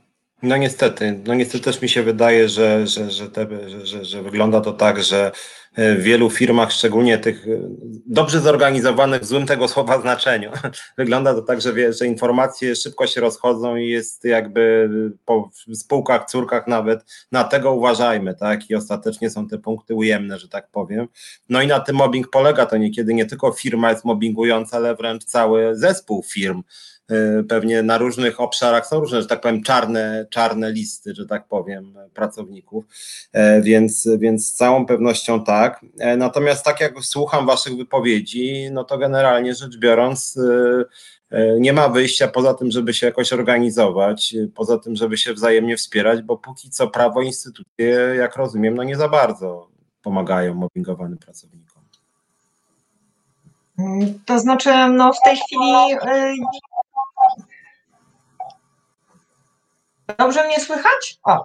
To znaczy w tej chwili um, uważam, że mobbing i wszystkie kwestie pracownicze e, zeszły na dalszy plan i to, że pracownikowi jest źle i prawa pracownicze w ogóle nie są istotne w porównaniu z tym, że pracownik powinien się cieszyć, że w ogóle tę pracę ma. Są pracownicy, którzy rzeczywiście e, jakby sami e, rezygnują z walki o swoją godność, o swoje dobre imię, sami właściwie pokazują, że tej godności tak naprawdę nie mają, podporządkowując się bezwzględnym mobberom, którzy robią w tej chwili z pracownikami wszystko, dlatego że oni są tak naprawdę panami życia naszego zawodowego.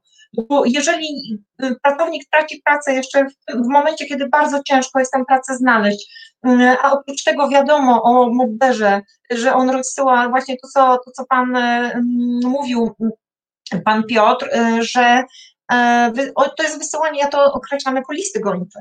Oczywiście, że tak. Ja widziałam nawet takie listy gończe, gdzie e, Mobber podpisał się imieniem i nazwiskiem i on w ogóle bez żadnej żenady opisał, że e, o kimś po prostu przypisał mu wiele przestępstw, takich, które są no, praktycznie przekreślają szanse pracownika na znalezienie nowej pracy. Natomiast no, nie każdy pracodawca e, jest na tyle mądry, żeby jakby e, stwierdzić, że skoro ktoś wysyła listy gończe za pracownikiem, to żeby mu po pierwsze te listy gończe dać, żeby ten pracownik wiedział, że coś takiego się za nim ciągnie i że ktoś go po prostu nęka, że ktoś niszczy jego dobre imię, mm, a po drugie, żeby wziąć pod uwagę, że jeżeli ktoś tak bardzo no, komuś zależy na zdyskredytowaniu tego pracownika, to może on faktycznie jest dobry, bo łączy fakty i przez to dla tego mobbera, który teraz wypisuje na jego temat bzdury, był niebezpieczny. I stąd być może ta nienawiść. E, także to zależy też od pracodawcy, jak na takie listy gończe zareaguje. Natomiast chciałam tu przy okazji powiedzieć, że no właściwie sygnaliści, e, ich los jest przesądzony. To są e, osoby i to nie wiem, czy zauważyliście, ale to się pojawia w coraz większej liczbie przekazów, że sygnalista to jest wtyczka, donosiciel, a przez to, jak, przez to, że mamy obowiązek wdrożenia dyrektywy, no to trzeba będzie umieścić skrzynkę na donosy u każdego pracodawcy. Kiedy słyszę taką retorykę, wiem, że los sygnalistów jest przesądzony. E, słyszałam też, że no, e, sygnalizowanie, e, donoszenie to jest grzech śmiertelny, to jeszcze z innych źródeł, więc jeżeli takie przekazy na temat sygnalistów będą szły, no to ich los, wydaje mi się, że ja nawet nie mam chyba aż takiej wyobraźni, e, żeby sobie to wyobrazić, co może się z takim sygnalistą stać przy takiej retoryce i przy takim przygotowaniu do wdrożenia dyrektywy. To, znaczy, to często, tak, to często się mówi, że nie należy kalać swojego gniazda, a moim gniazdem jest moja firma, więc jak mi się dzieje cierpienie, jestem prześladowany, to nie mam nic złego mówić, bo jak źle powiem, no to niszczę to swoje gniazdo. I to jest ta retoryka, która oczywiście służy e, pracodawcy i usprawiedliwia de facto jego mobbingujący styl zarządzania, no taki walka z jakąkolwiek krytyką. Natomiast w tym bloku naszego tutaj spotkania, rozmowy, chciałem jeszcze e, poza tematyką mobbingu, Piotr właściwie miał taką, tutaj go chciałem na taką wrzutkę zaprosić, rozmawialiśmy przed programem, Piotr sam do mnie zadzwonił odnośnie ustawodawstwa dotyczącego właśnie transportu i wprowadzając to, co też będę mówił sam pod koniec programu, co się dzieje z koronawirusem, więc może też powiedz Piotrze, co, jaka, jaka ustawa, czy jej brak raczej Ciebie oburzył, że chciałeś też o tym powiedzieć? Osoby, które śledzą program, Piotrze, e, pewnie znają mnie z kilku audycji, z, kil, z kilku programów, które żeśmy razem robili i z rozwiązania, którego byłem gorącym zwolennikiem. Chciałem, żeby na czas pandemii osoby, które podróżują transportem publicznym bez zasłoniętych ust i nosa, były traktowane dokładnie w taki sam sposób jak Gapowicze. E, ja już pominę e, argumenty szczytne typu e, szacunek wzajemny. Niektórzy ludzie po prostu nie są zdolni chyba sobie wyobrazić, co to jest szacunek, wzajemna troska o zdrowie, o zdrowie najsłabszych, bo w tej chwili najzdrowsi jeżdżą samochodem, korzystają z samochodów, raczej z komunikacji publicznej korzystają osoby niepełnosprawne, starsze, osoby narażone na cięższy przebieg COVID-a. I bardzo wiele jest takich przypadków, gdzie wśród tych osób znajdują się też osoby młode, ignoranci, którzy myślą, że są jeszcze bogami i nieśmiertelnymi i chodzą czy jeżdżą y, takimi środkami transportu, transportu bez zasłoniętych ust i nosa. Był projekt y, w Sejmie, y, dokładnie wczoraj, na komisji, byłem na Komisji Infrastruktury, projekt zmiany prawa przewozowego w tym punkcie, żeby po prostu przewoźnik mógł pobierać opłaty dodatkowe od osób, które nie przestrzegają zaleceń, znaczy zaleceń, no, tych norm epidemicznych, które, które są. E, ten projekt był bardzo liberalny, ponieważ po prostu on zezwalał przewoźnikom na zmianę regulaminów w taki sposób, żeby wprowadzić tę opłatę dodatkową, ale nie każdy przewoźnik musiał wprowadzić opłatę, mógł wprowadzić, jeżeli uznał za stosowne. Mało tego, opłata byłaby pobierana tylko wtedy, kiedy ten obowiązek z innych przepisów, obowiązek zasłonięcia ust i nosa, by obowiązywał. E, także ten przepis był bardzo delikatny, niekontrowersyjny w porównaniu z tym, co mamy w innej części, na przykład w Niemczech, że jest nakaz noszenia w środkach publicznego transportu zbiorowego określonych masek w standardzie FFP2. My tego nie mamy, prawda? Więc y, jakakolwiek tutaj mowa o opresyjności takich przepisów jest niewłaściwa. I wyobraźcie sobie, że głosami PiSu i Konfederacji komisja odrzuciła tę inicjatywę poselską grupy posłów lewicy e, i jako taka ta, e, ta inicjatywa ustawodawcza upadnie w pierwszym czytaniu, bo trudno jest mi e, spodziewać się, że jeżeli rząd w osobie wiceministra Webera powiedział, że to jest niepotrzebne, bo ludzie zasłaniają usta i nos, ja nie wiem, jakimi środkami transportu publicznego jeździ pan Weber, ale doprawdy yy, niech się ze mną pan minister prze, przejedzie, to zobaczymy, jak to jest w rzeczywistości. W każdym razie przepis upadł. Ja jestem po prostu zdruzgotany tym, bo yy, po pierwsze naraża się nas jako pasażerów. Ja też muszę korzystać z tego publicznego transportu zbiorowego, bo sam wiesz, że jestem niepełnosprawny. Naraża się nas na niebezpieczeństwo, które sprowadzają ludzie e, ignoranci. No normalnie e, też chwalą się w internecie swoimi wycieczkami bez masek i całym tym rabanem, który robią w pociągach, patostreamerzy. To jest teraz modne. E, to jest jedna sprawa. A druga sprawa to jest to, że w przypadku na przykład pociągów naraża się E, obsługę podróżnych na zakażenie się koronawirusem. Teraz ten wariant brytyjski jest bardziej zakaźny i krótszy kontakt wystarczy do zakażenia takiego pracownika.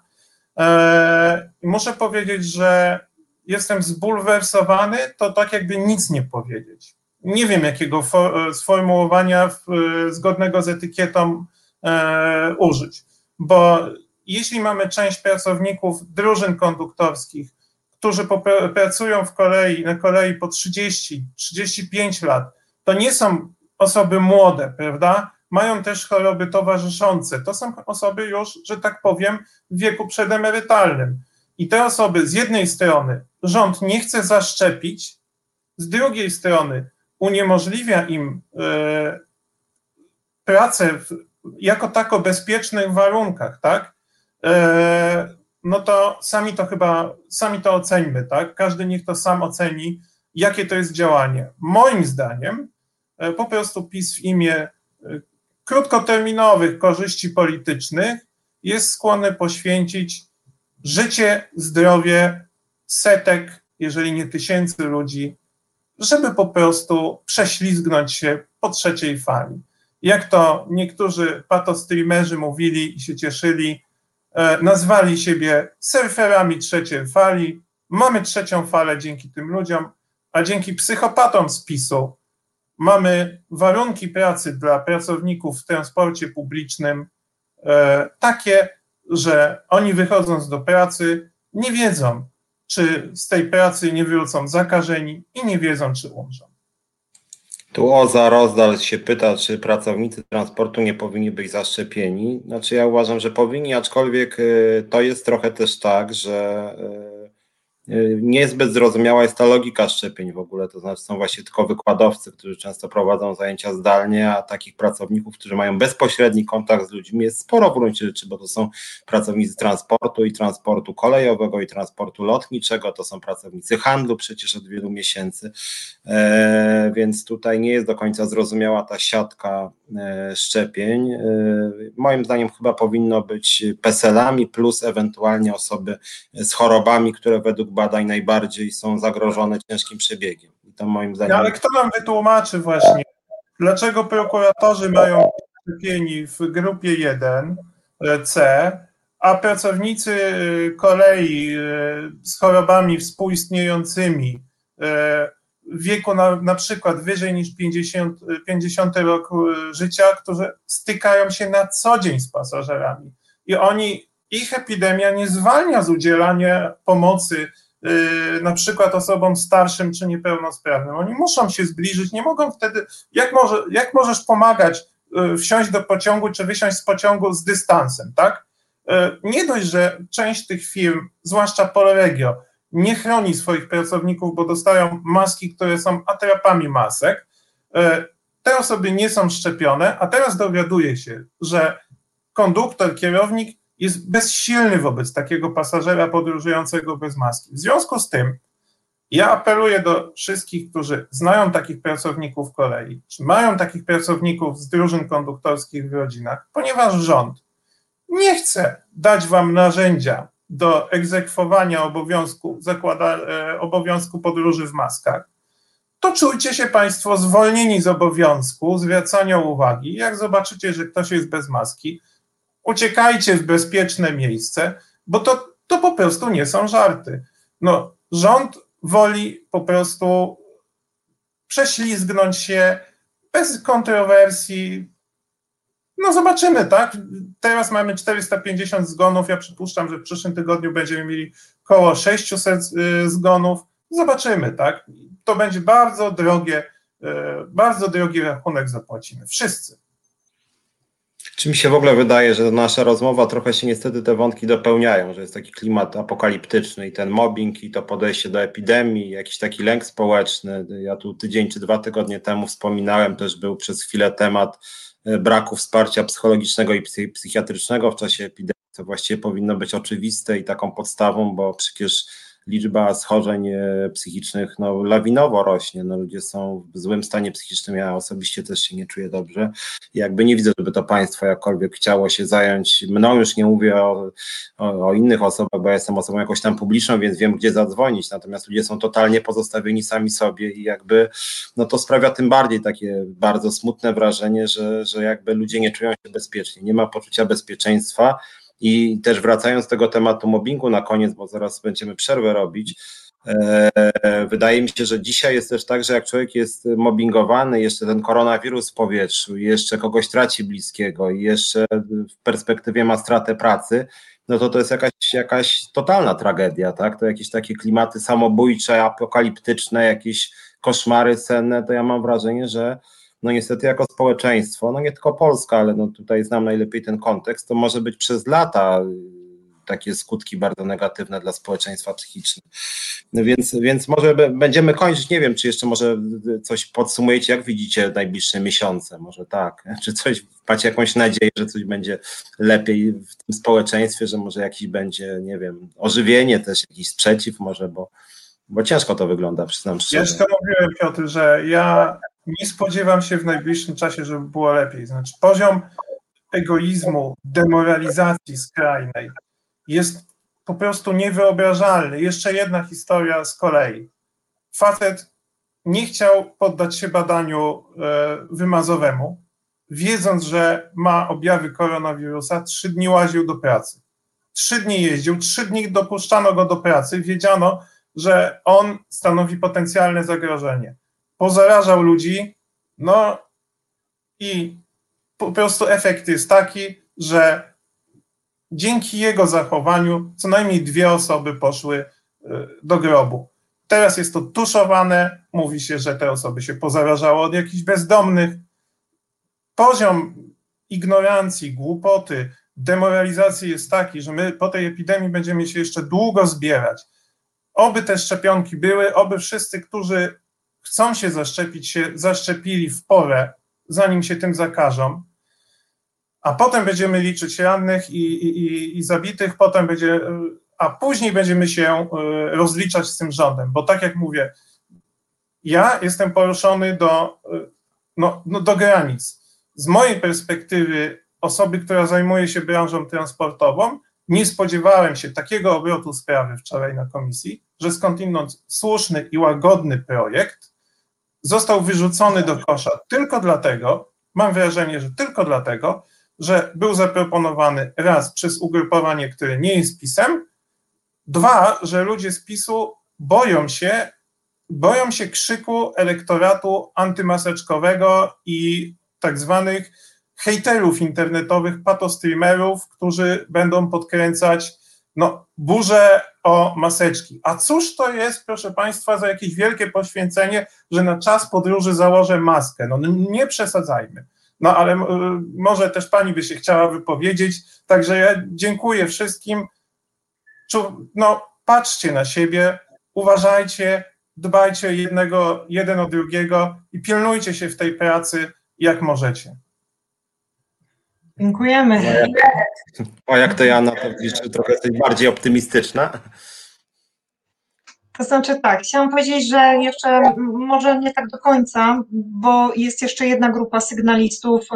Są to osoby, które właśnie tak jak pan Piotr, sygnalizują, e, że w miejscu pracy nie są zachowane żadne e, zasady bezpieczeństwa albo w niewielkim stopniu e, i te osoby wylatują z miejsc pracy także u tych pracodawców, gdzie jest bardzo duży procent zachorowań na COVID i gdzie były już przypadki śmiertelne i rzeczywiście, e, tak jak pan Piotr powiedział, ci pracodawcy bronią się w ten sposób, że mówią, że to nie było wcale z powodu e, zakażenia w pracy, te osoby zmarły, nie z tego powodu, tylko z tego powodu, że się zakaziły gdzieś na zewnątrz.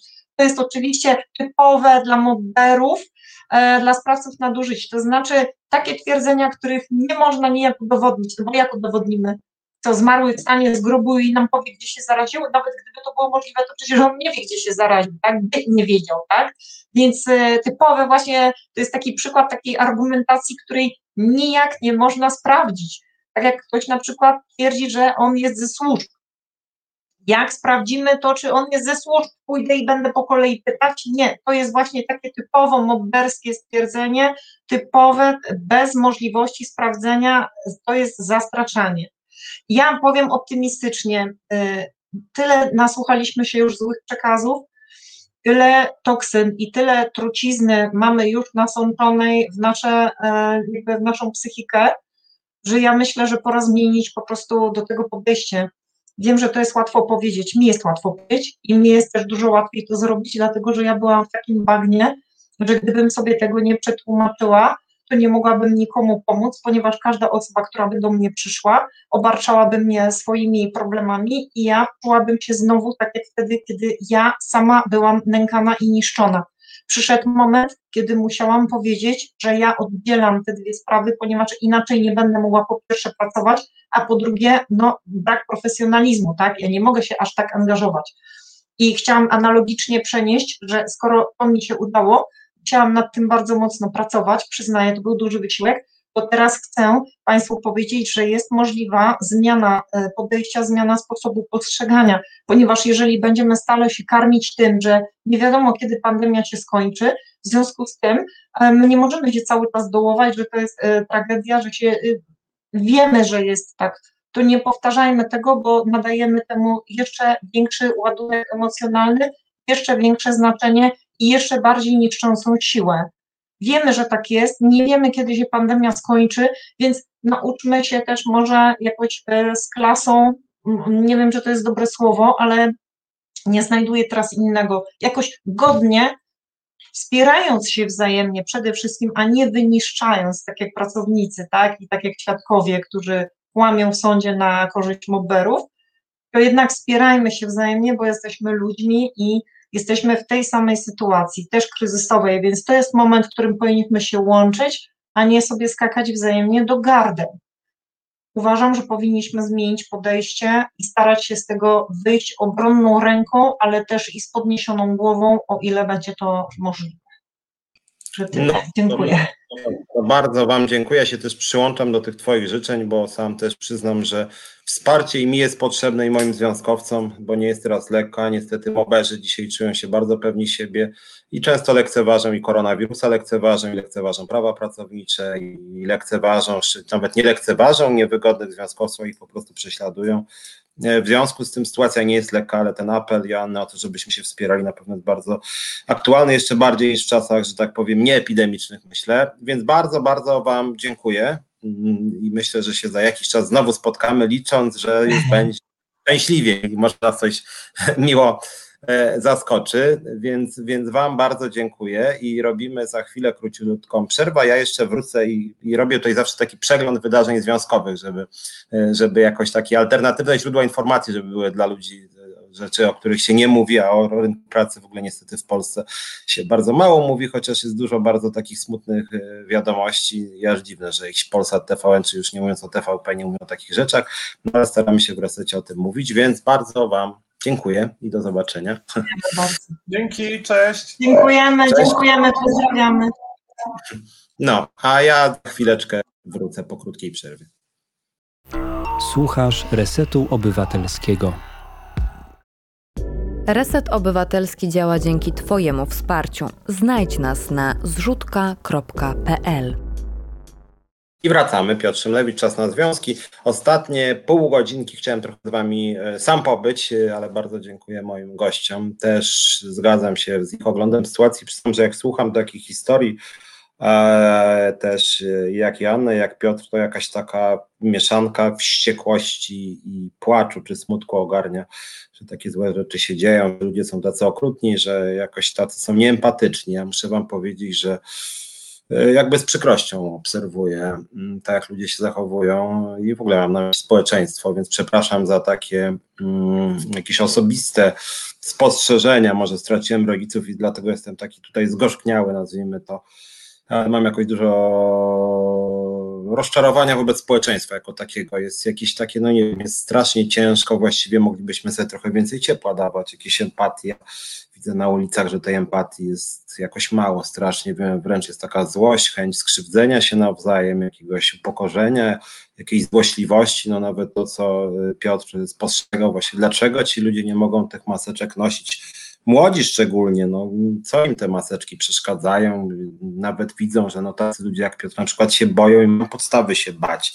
No ja też wiem, straciłem rodziców, więc wiem, jak zabija koronawirus nawet osobiście. Ja nie wiem, jak można w ogóle przeczyć, że to jest bardzo niebezpieczna choroba, śmiertelna, wyniszczająca. No tak na marginesie te dzisiejsze dane.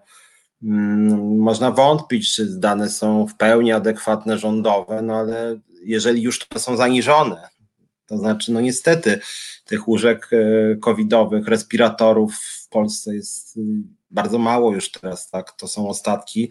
Lada dzień dojdzie do sytuacji, kiedy po prostu ludzie będą umierać bez możliwości dostępu do respiratora, czyli opieka zdrowotna być może nie będzie mogła ratować im życia, mając możliwość ratowania życia, tylko po prostu będzie brakowało sprzętu i będzie brakowało e, ludzi, więc sytuacja jest tak naprawdę dramatyczna i w tej dramatycznej sytuacji chyba to, co jako społeczeństwo możemy zrobić, bo niestety władza jest jaka jest, dobra nie jest, to chyba moglibyśmy się trochę bardziej wspierać, bardziej y, starać się pocieszać tych ludzi, którzy się boją, bardziej uspokajać, uważać, żebyśmy się nawzajem nie krzywdzili, nie zakażali.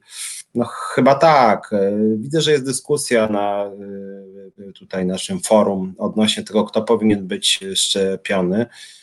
Były głosy, widzę tutaj dwóch czy trzech osób, żeby może szczepić najpierw pracowników, a seniorów później.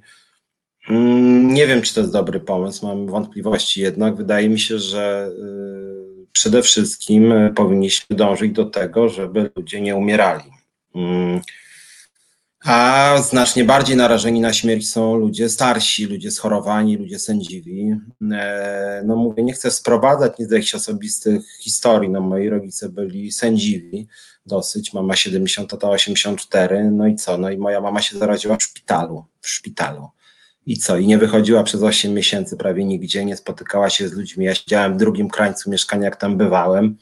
No i raz wyszła, bo musiała się leczyć na inne schorzenia nie koronawirusowe, się zaraziła po prostu. No i gdyby była zaszczepiona dwa tygodnie wcześniej, to by dzisiaj żyła. Mm, więc wydaje mi się, że to nie jest chyba dobry pomysł, żeby nie szczepić starszych ludzi, którzy często muszą chodzić do szpitala z innych przyczyn niż koronawirusowe, po prostu muszą, tam się mogą zarazić, no i gdyby byli zaszczepieni, by się nie zarazili, po prostu by przeżyli, tak?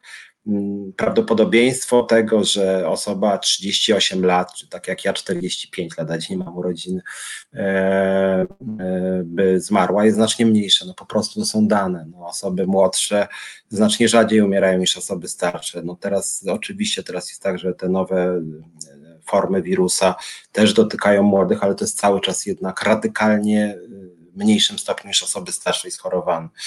E, więc myślę, że jednak taka opcja, żeby, żeby szczepić jakoś e, peselami, mm, czyli od najstarszych e, w dół, nie jest głupia, plus ewentualnie ludzi schorowanych, no, czyli takich, gdzie jest silna korelacja między koronawirusem śmiercią po prostu, tak? Czyli tutaj to jest, dotyczy to osób na przykład z tego co wiem z cukrzycą, no, osoby z ciężkimi nowotworami, no bo po prostu mają bardzo słabe organizmy i jakby mogą szybciej umrzeć. Więc, y, więc wydaje mi się, że tutaj jednak no, warto byłoby zaczynać od tych osób najsłabszych. Y, co nie zmienia faktu, no, że wiadomo, że po prostu trzeba szczepić wszystkich. No, ja nie rozumiem też, y, jak to było, że właściwie szczepi się dzisiaj głównie wykładowców akademickich, którzy mają zajęcia zdalne. To jest jakiś chyba jeden z większych absurdów w krajach europejskich. Tego nie kumam totalnie. Jeżeli już, to właśnie pracowników transportu, którzy mają kontakt z ludźmi, pracowników handlu, z tego to ja przyznam, nie rozumiem. Mm. Natomiast wracając do polskiego państwa, bo chciałem na koniec dzisiaj mamy trochę czasu powiedzieć o tych śmiesznościach i absurdach polskiego państwa. Wiecie, co się dzieje z panem Obajtkiem. Mm.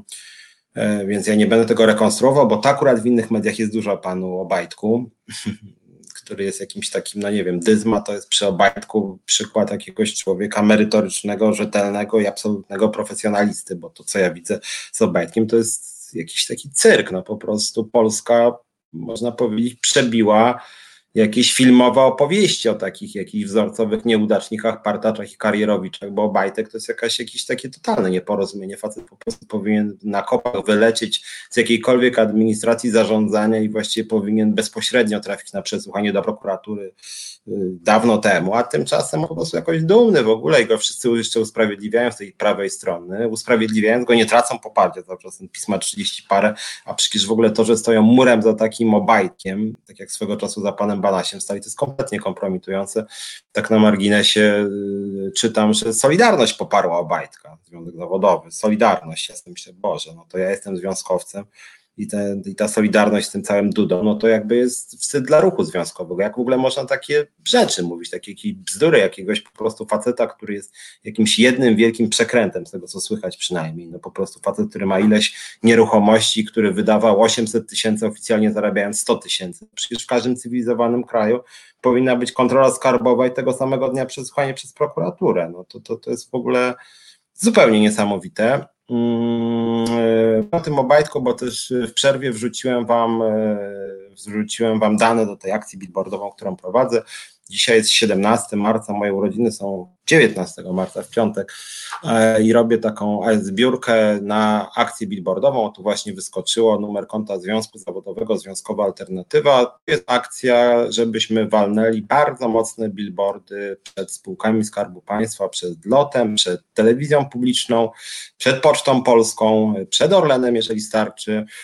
No i chcemy zebrać kilkanaście tysięcy, na razie jest dwa tysiące mniej więcej, dwa tysiące za małym kawałkiem, jeden billboard kosztuje właśnie około dwóch tysięcy, więc na jeden billboard zaczyna nas e, być stać, że tak powiem, więc jeżeli ktoś by mógł e, wesprzeć, byłbym bardzo wdzięczny. To jest e, zbiórka urodzinowa, akurat pieniądze idą na związek zawodowy, który się w pełni rozlicza ze wszystkiego, więc tutaj jakby ktoś chciał mieć dostęp do faktur, to oczywiście nie będzie żadnego problemu, natomiast ja to robię urodzinowo, bo chcielibyśmy właśnie, żeby, żeby pan Kurski idąc na przykład widział, co o nim myślimy. Nie mam dzisiaj urodzin, pyta Basien Kaps, mam w piątek, w piątek mam 45 urodziny i robię akcję billboardową, żebyś właśnie, żeby sobie no, głupio mówiąc sobie, trochę sprawić przyjemność przy okazji pracownikom i przy okazji może wlać nadzieję, że są ludzie, którzy się nie boją tych pisowskich prezesów, y, żeby też naprzeciwko tych firm stały takie billboardy, które nie tylko byłyby krytyką władzy, ale które by też ośmielały, ośmielały e, pracowników, e, żeby się nie bali, żeby wstępowali do naszego związku zawodowego.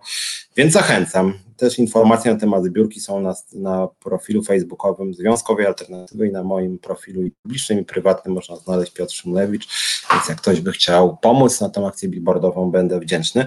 E, natomiast wracając jeszcze wokół tej akcji, Mm, tak śledzę to, co się dzieje w tych pisowskich spółkach i to jest po prostu straszne. Nie wiem, czy czytaliście, jest news a propos wynagrodzeń jednego z moich ulubionych pustych e, obszarów, e, pustych pól w Polsce, czyli centralny port komunikacyjny, który Powtarzam to, bo warto. Centralny port komunikacyjny w ogóle jeszcze nie jest w fazie budowy. Tam nic nie ma, dokładnie nic tam nie ma. Jest to takie pole, tak jak nie wiem, jedziecie na wieś sobie yy, biegacie. Yy, to, to jest centralny port komunikacyjny i są ludzie, którzy już tam rok pracowali i postanowili zakończyć tam pracę i są to ludzie, którzy zarobili po 350-400 tysięcy złotych. 350-400 tysięcy złotych zarobili, zajmując się pustym polem, na którym nic nie powstało, nie wiadomo, czy powstanie kiedykolwiek. No więc 400 tysięcy, płaca minimalna w Polsce wynosi obecnie 2800 mm, razy 12, to jest nieco ponad 30 tysięcy. Czyli państwo, którzy zarabiali w centralnym porcie komunikacyjnym przez rok zarobili 400 tysięcy, czyli to jest jakieś 12-13 lat ciężkiej pracy na płacy minimalnej, na przykład w handlu, albo na poczcie, albo w PLL LOT. 13 lat pracy, a tutaj jeden darmozjad z drugim. Właściwie nie wiem, czym oni się zajmują, nadzorując puste pole zwane centralnym portem komunikacyjnym. Wzięli 400, 400 tysięcy złotych, więc są ustawieni na, na lat parę e, i, i tyle. I sobie poszli, na razie zmęczyli się tą pracą, bardzo ciężką, tak zarządzanie pustym polem. A propos spółek Skarbu Państwa, czy drugi przykład też pewnie słyszeliście, elektrownia Ostrołęka. Koszty zarządu 20 milionów przez ostatnie 3 lata to były, 3 lata 20 milionów złotych, strata firmy miliard 300 milionów i e, nadzór nad całością sprawował człowiek z zarzutami korupcyjnymi. Teraz ta e, elektrownia jest e, rozkładana. To znaczy projekt się nie udał, po prostu wyrzucono miliard 300 milionów, a jacyś panowie nominaci pisowscy wzięli sobie 20 milionów. No coś po prostu mm, niesamowitego, co się tam dzieje. E, jak wiecie, cały czas przyglądam się temu, co się dzieje w polskich liniach lotniczych LOT. E, Związek Zawodowy Personelu Pokładowego i Lotniczego, tutaj była Agnieszka Szelonka bodaj tydzień temu, byli też pracownicy lotu inni zwalniani. Proces zwolnień cały czas trwa, nic się tutaj nie zmieniło. Tryb przypomina cały czas zwolnienia dyscyplinarne, właśnie nie wiadomo dlaczego pracownicy są zwalniani, jest to jakaś pełna samowolka.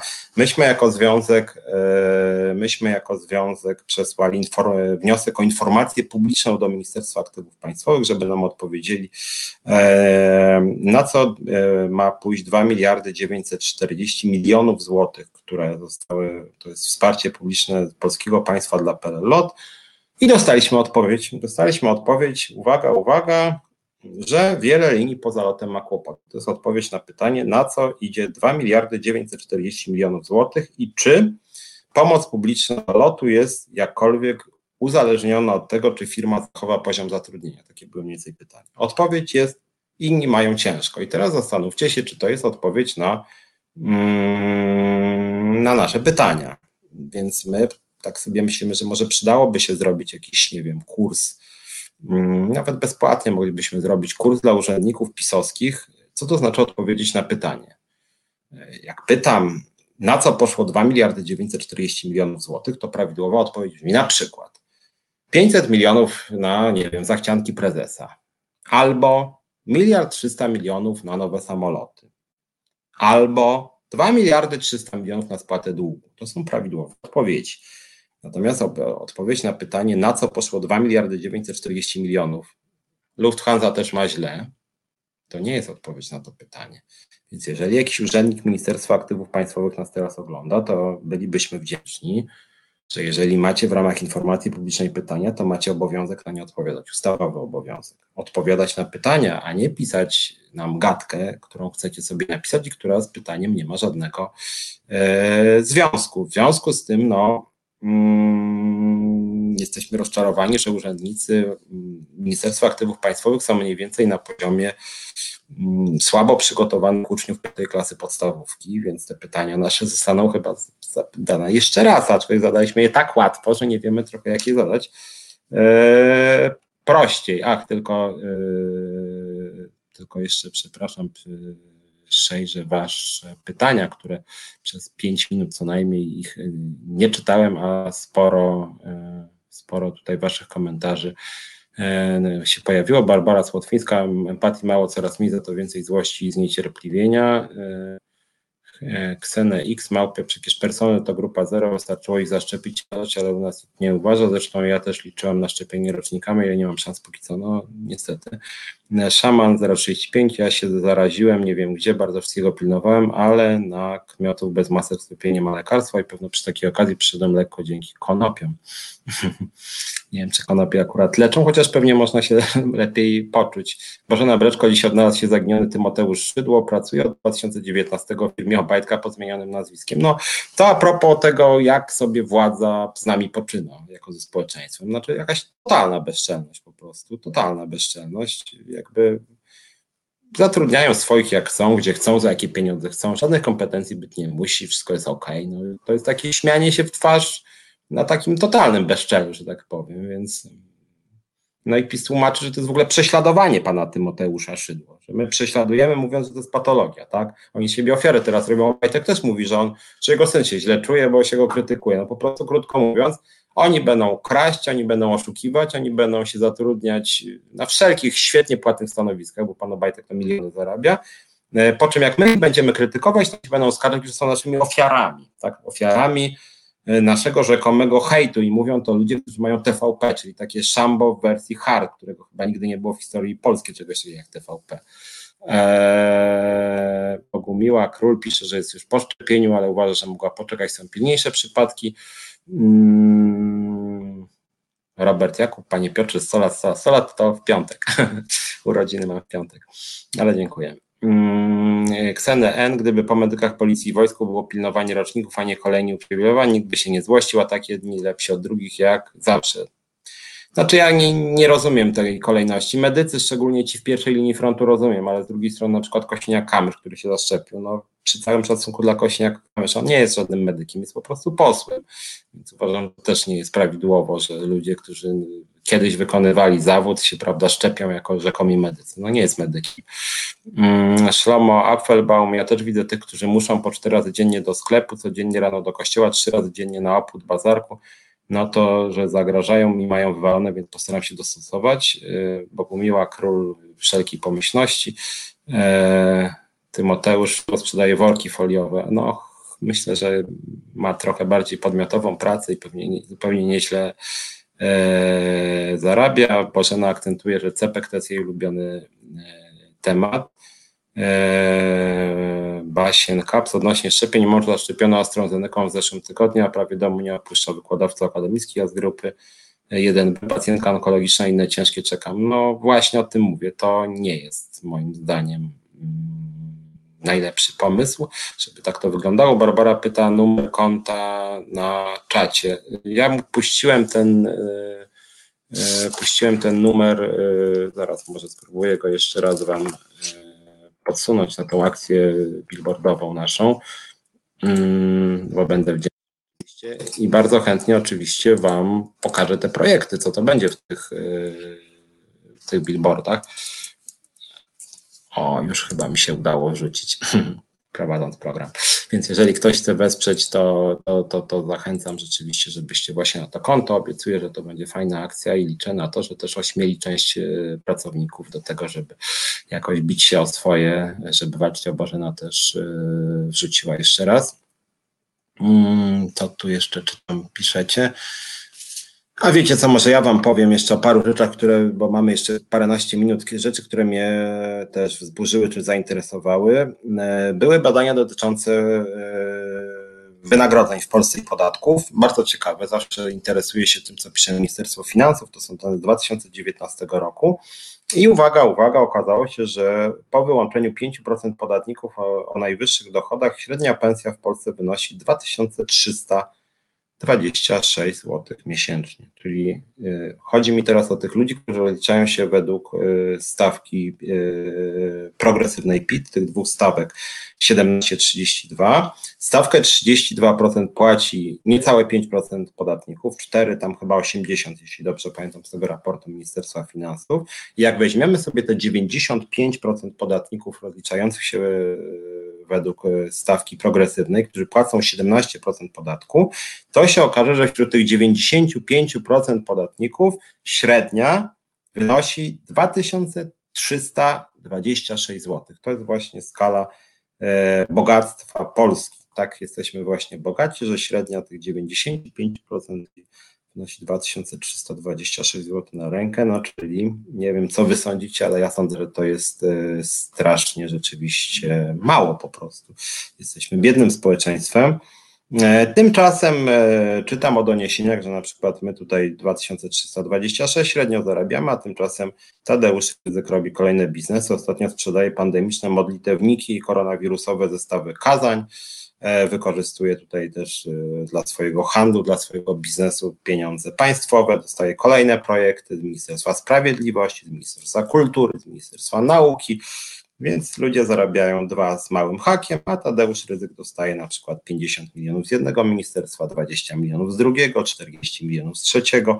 Więc krótko mówiąc, e, żyć, nie umierać, więc rzeczywiście ta samowola władzy jest wyjątkowo bezczelna. Żeby uzupełnić ten obraz, mm, jeszcze przeczytałem, że władza e, tylko wobec mediów e, Fact, Onet, Newsweek, czyli tylko te trzy media e, złożyła około 100 pozwów. 100 pozwów, 100 pozwów wobec jednej grupy medialnej. 100 pozwów. I znaczy to jest dosyć szokujące. Ja sam zostałem pozwany przez dwóch panów prezesów pisowskich, przez LOT i porty lotnicze.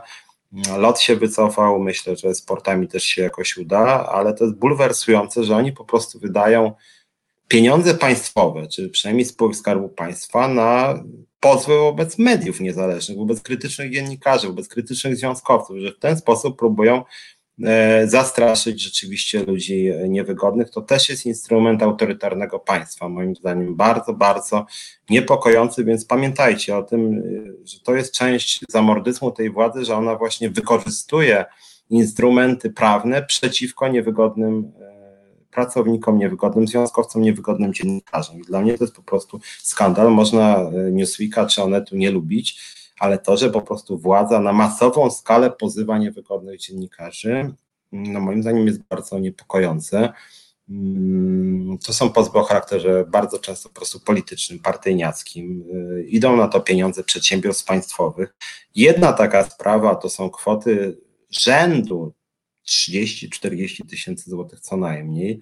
E, w związku z tym, no to są kwoty, krótko mówiąc, wobec tylko faktu one tu Newsweeka idące w miliony. A jak jeszcze sobie dodamy kilka innych mediów typu e, TVN, typu nawet środowiska takie nawet jak ja, tak, dwa pozwy, to już rzędu 100 tysięcy wydatków dla tych prezesów Skarbu Państwa, dla tych firm, tak, bo oni prezesi nie wydają, wydają firmy, firmy, czyli jakby dobra e, publiczne, więc to jest w ogóle bardzo bardzo niepokojące. Kolejna sprawa, żeby jeszcze zdążyć, e, powiedziałem o tym, że są bardzo niskie zarobki, 2326 średnia dla 95% podatników rozliczających się według e, właśnie podatków progresywnych.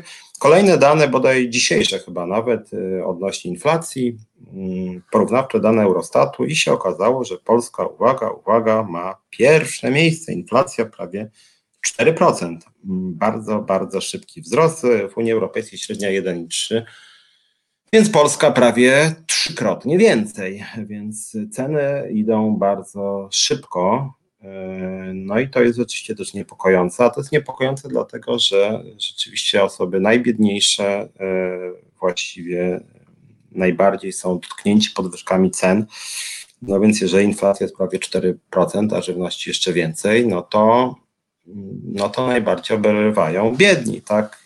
Biedni stają się jeszcze biedniejsi, a dla tych bogatszych specjalnie problemu tutaj nie ma. E, jeszcze z takich newsów nie wiem, czy nie wiem, czy dziękuję Bożenie, że promuje naszą akcję billboardową i bardzo też dziękuję Bożenie, która tę akcję po prostu wsparła. Więc tak jak mówię, obiecuję Wam, że to będzie akcja bardzo taka mocna w przekazie. Skonsultujemy oczywiście z prawnikami, żeby nikt nas nie pozwał znowu, bo oni są bardzo lubią pozywać ci pisowscy prezesi.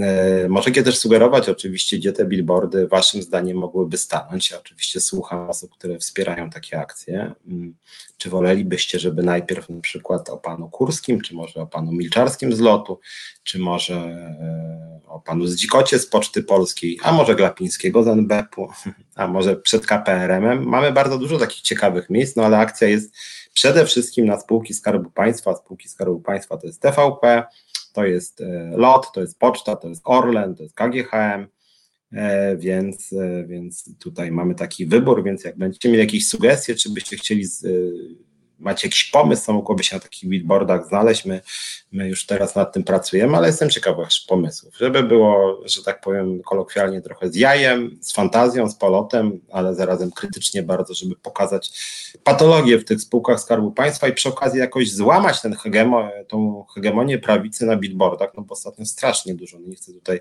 brzydkiego słowa użyć, ale tego no naprawdę jakiegoś takiego przekazu billboardowego skrajnej prawicy, jakieś antyaborcyjne y, billboardy, nas jakieś, jakieś straszne pieniądze wykupywane, jest to naprawdę niesmaczne. I znowuż władza wykorzystuje tutaj y, spółki Skarbu Państwa. Moim zdaniem bardzo często to, te, te akcje są wspierane przez spółki Skarbu Państwa po prostu pisowski nominaci wykorzystują spółki Skarbu Państwa do jakiejś takiej skrajnie prawicowej mm, propagandy.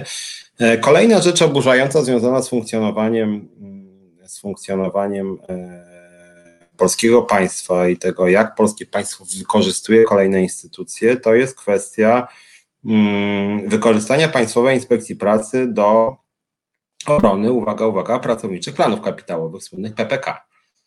To jest zupełnie e, niesamowite. Mianowicie ostatnio przeczytałem, że Państwowa Inspekcja Pracy ma karać, karać grzywnami za zniechęcanie do pracowniczych planów kapitałowych. Czyli jeżeli e, ktoś będzie krytykować pracownicze plany kapitałowe firmie, to może jeszcze mandat dostać, coś zupełnie niesamowitego. I Państwowa Inspekcja Pracy która nie ma prawa karać mandatami za mobbing, o którym mówiliśmy tutaj, nie ma prawa karać za mobbing mandatami, to ma karać mandatami za to, że ktoś krytykuje pracownicze plany kapitałowe. No to jest coś po prostu zupełnie się w głowie nie mieści, szczerze powiedziawszy. Inspekcja pracy zawsze byłem za tym, żeby ją dofinansować, żeby miała większe uprawnienia, tymczasem PiS chce zwiększyć jej uprawnienia, mianowicie ma karać za to, żebyśmy nie mogli krytykować PPK, tak? A nie, żeby na przykład y, inspekcja pracy chroniła nas przed mobbingiem. Straszne po prostu. Bożena Breczko pisze, że żeby Orlen koniecznie i będzie śmiesznie przy okazji. Może tak, tym bardziej, że Orlen nie jest w Warszawie, więc to nie byłaby taka kampania wtedy tylko warszawska, bo w Warszawie jest TVP, w Warszawie jest Poczta, w Warszawie są porty lotnicze, w Warszawie jest LOT. W Warszawie jest sporo spółek strategicznych, oczywiście w Warszawie jest siedziba, nie wiem, Sejmu, rządu, Pałac Prezydencki, tak? Więc y, te kluczowe budynki są w Warszawie, może faktycznie dobrze byłoby jakoś tak przynajmniej jednym billboardem wyjść spoza Warszawy, więc jakiś taki z jajem e, przeciwko Obajtkowi, tym bardziej, że ta Solidarność w jakiś żenujący sposób się podlizuje Obajtkowi. Myślę, że to w sumie może to w sumie nie jest zły pomysł oczywiście, więc, więc Orlen z całą pewnością, y, z całą pewnością Orlen y, bierzemy pod uwagę. E, za chwilę będę musiał kończyć, więc może jeszcze taka, takie dwie, dwa wskaźniki e, optymistyczne. Widzę, że tutaj słusznie się skądinąd denerwujecie jakimś brakiem logiki władzy, że wszystko będzie e, zamknięte najprawdopodobniej. Od soboty, jeśli dobrze czytałem, już jest lockdown w całym kraju, ale mogą jeszcze zamykać inne instytucje niż te, które teraz inne firmy niż te, które teraz mają być zamknięte, czyli teraz ma być po prostu tak jak w tych czterech województwach, w tym, w tym, w którym ja mieszkam, czyli na Mazowszu, to teraz cały kraj ma tak być, ale mogą jeszcze zamknąć na przykład fryzjerów, y, kosmetyczki, tego typu zawody, natomiast w ogóle nie ma planów zamykania kościołów. to się po prostu w głowie nie mieści. Dlaczego wszystko się prawie zamyka? Kina, teatry znowuż, a kościoły nie. Nie ma w tym żadnego sensu. Znaczy, to jest tak bezsensowne, że aż człowiek nie wie, co powiedzieć. Dla szaman 035 słusznie pisze prędzej lasy zamkną niż kościoły. No i też mam takie wrażenie, że jest jakaś świętość otwartych kościołów. Mm, dziwne bardzo. Znaczy, ja rozumiem, że ludzie mają swoje potrzeby duchowe, ale jeżeli mamy na tej podstawie e, rozumować, no to ludzie, którzy chodzą do teatru czy do kina, też mają swoje potrzeby duchowe. Nie? Dlaczego kościoły mają być otwarte, a inne instytucje nie, skoro kościoły wcale nie są bezpieczniejsze? Zupełnie nie, więc no szokujący brak sensu polskiego państwa. Zaraz muszę kończyć, więc tylko te dwie dobre informacje, o których mówiłem, mianowicie z najnowszego sondażu Kantar wynika, że 30% badanych dobrze ocenia pracę pana premiera Mateusza Morawieckiego, 60% ocenia źle, czyli równo dwa razy tyle ocenia więcej źle. W przypadku prezydenta Andrzeja Dudy 31% ocenia dobrze, 60% źle, czyli prawie też dwa razy, więc myślę, że to nie jest zła informacja. Eee, I druga dobra informacja to jest ranking polityków o najniższym zaufaniu społecznym. Pierwsza trójca to Jarosław Kaczyński, Zbigniew Ziobro, Krzysztof Bosak, więc tutaj w pełni się zgadzam z większością Polaków. W wielu sprawach e, Polacy mają inne opinie niż ja, ale akurat tutaj, mówię o tej większości społeczeństwa, ale akurat tutaj podzielam te intuicje Polaków. Trójca, Kaczyński, Ziobro, Bosak. Może bym kogoś innego wymyślił, ale nie jest to, e, nie jest to głupie. E, muszę kończyć, czytam tylko, że Bożena sugeruje, że ten Orlen to jest dobra myśl, bo dotyczy wszystkiego i każdy, kto tankuje, e, wie, co to jest Orlen, więc może tak, może rzeczywiście to by zabolało. E, Ola mi życzy wszystkiego najlepszego. Bardzo, bardzo dziękuję. E, trudno będzie balować w piątek, no ja jestem odpowiedzialny, więc niestety nie będzie można hucznie obchodzić urodzin. A chciałbym hucznie obchodzić urodziny, rok temu też się nie udało, no nic, może za rok się uda. Bardzo, bardzo Wam dziękuję, musimy kończyć, e, więc e, polecam Wam oglądanie Resetu Obywatelskiego. Oczywiście polecam też branie udziału w zbiórkach Resetu Obywatelskiego, nie tylko zbiórek dotyczących wsparcia naszej akcji billboardowej, chociaż Boże, nie bardzo dziękuję za promowanie naszej akcji, obiecuję, że będzie fajna. E, no, więc zachęcam do e, wstępowania do Związkowej Alternatywy, do oglądania Resetu Obywatelskiego i mojego programu Czas na Związki. Następny program będzie za tydzień w środę o 17. Zapraszam i dziękuję Wam. Do widzenia. Reset Obywatelski. To był program Resetu Obywatelskiego. Subskrybuj nasz kanał na YouTube, obserwuj na Facebooku i Twitterze.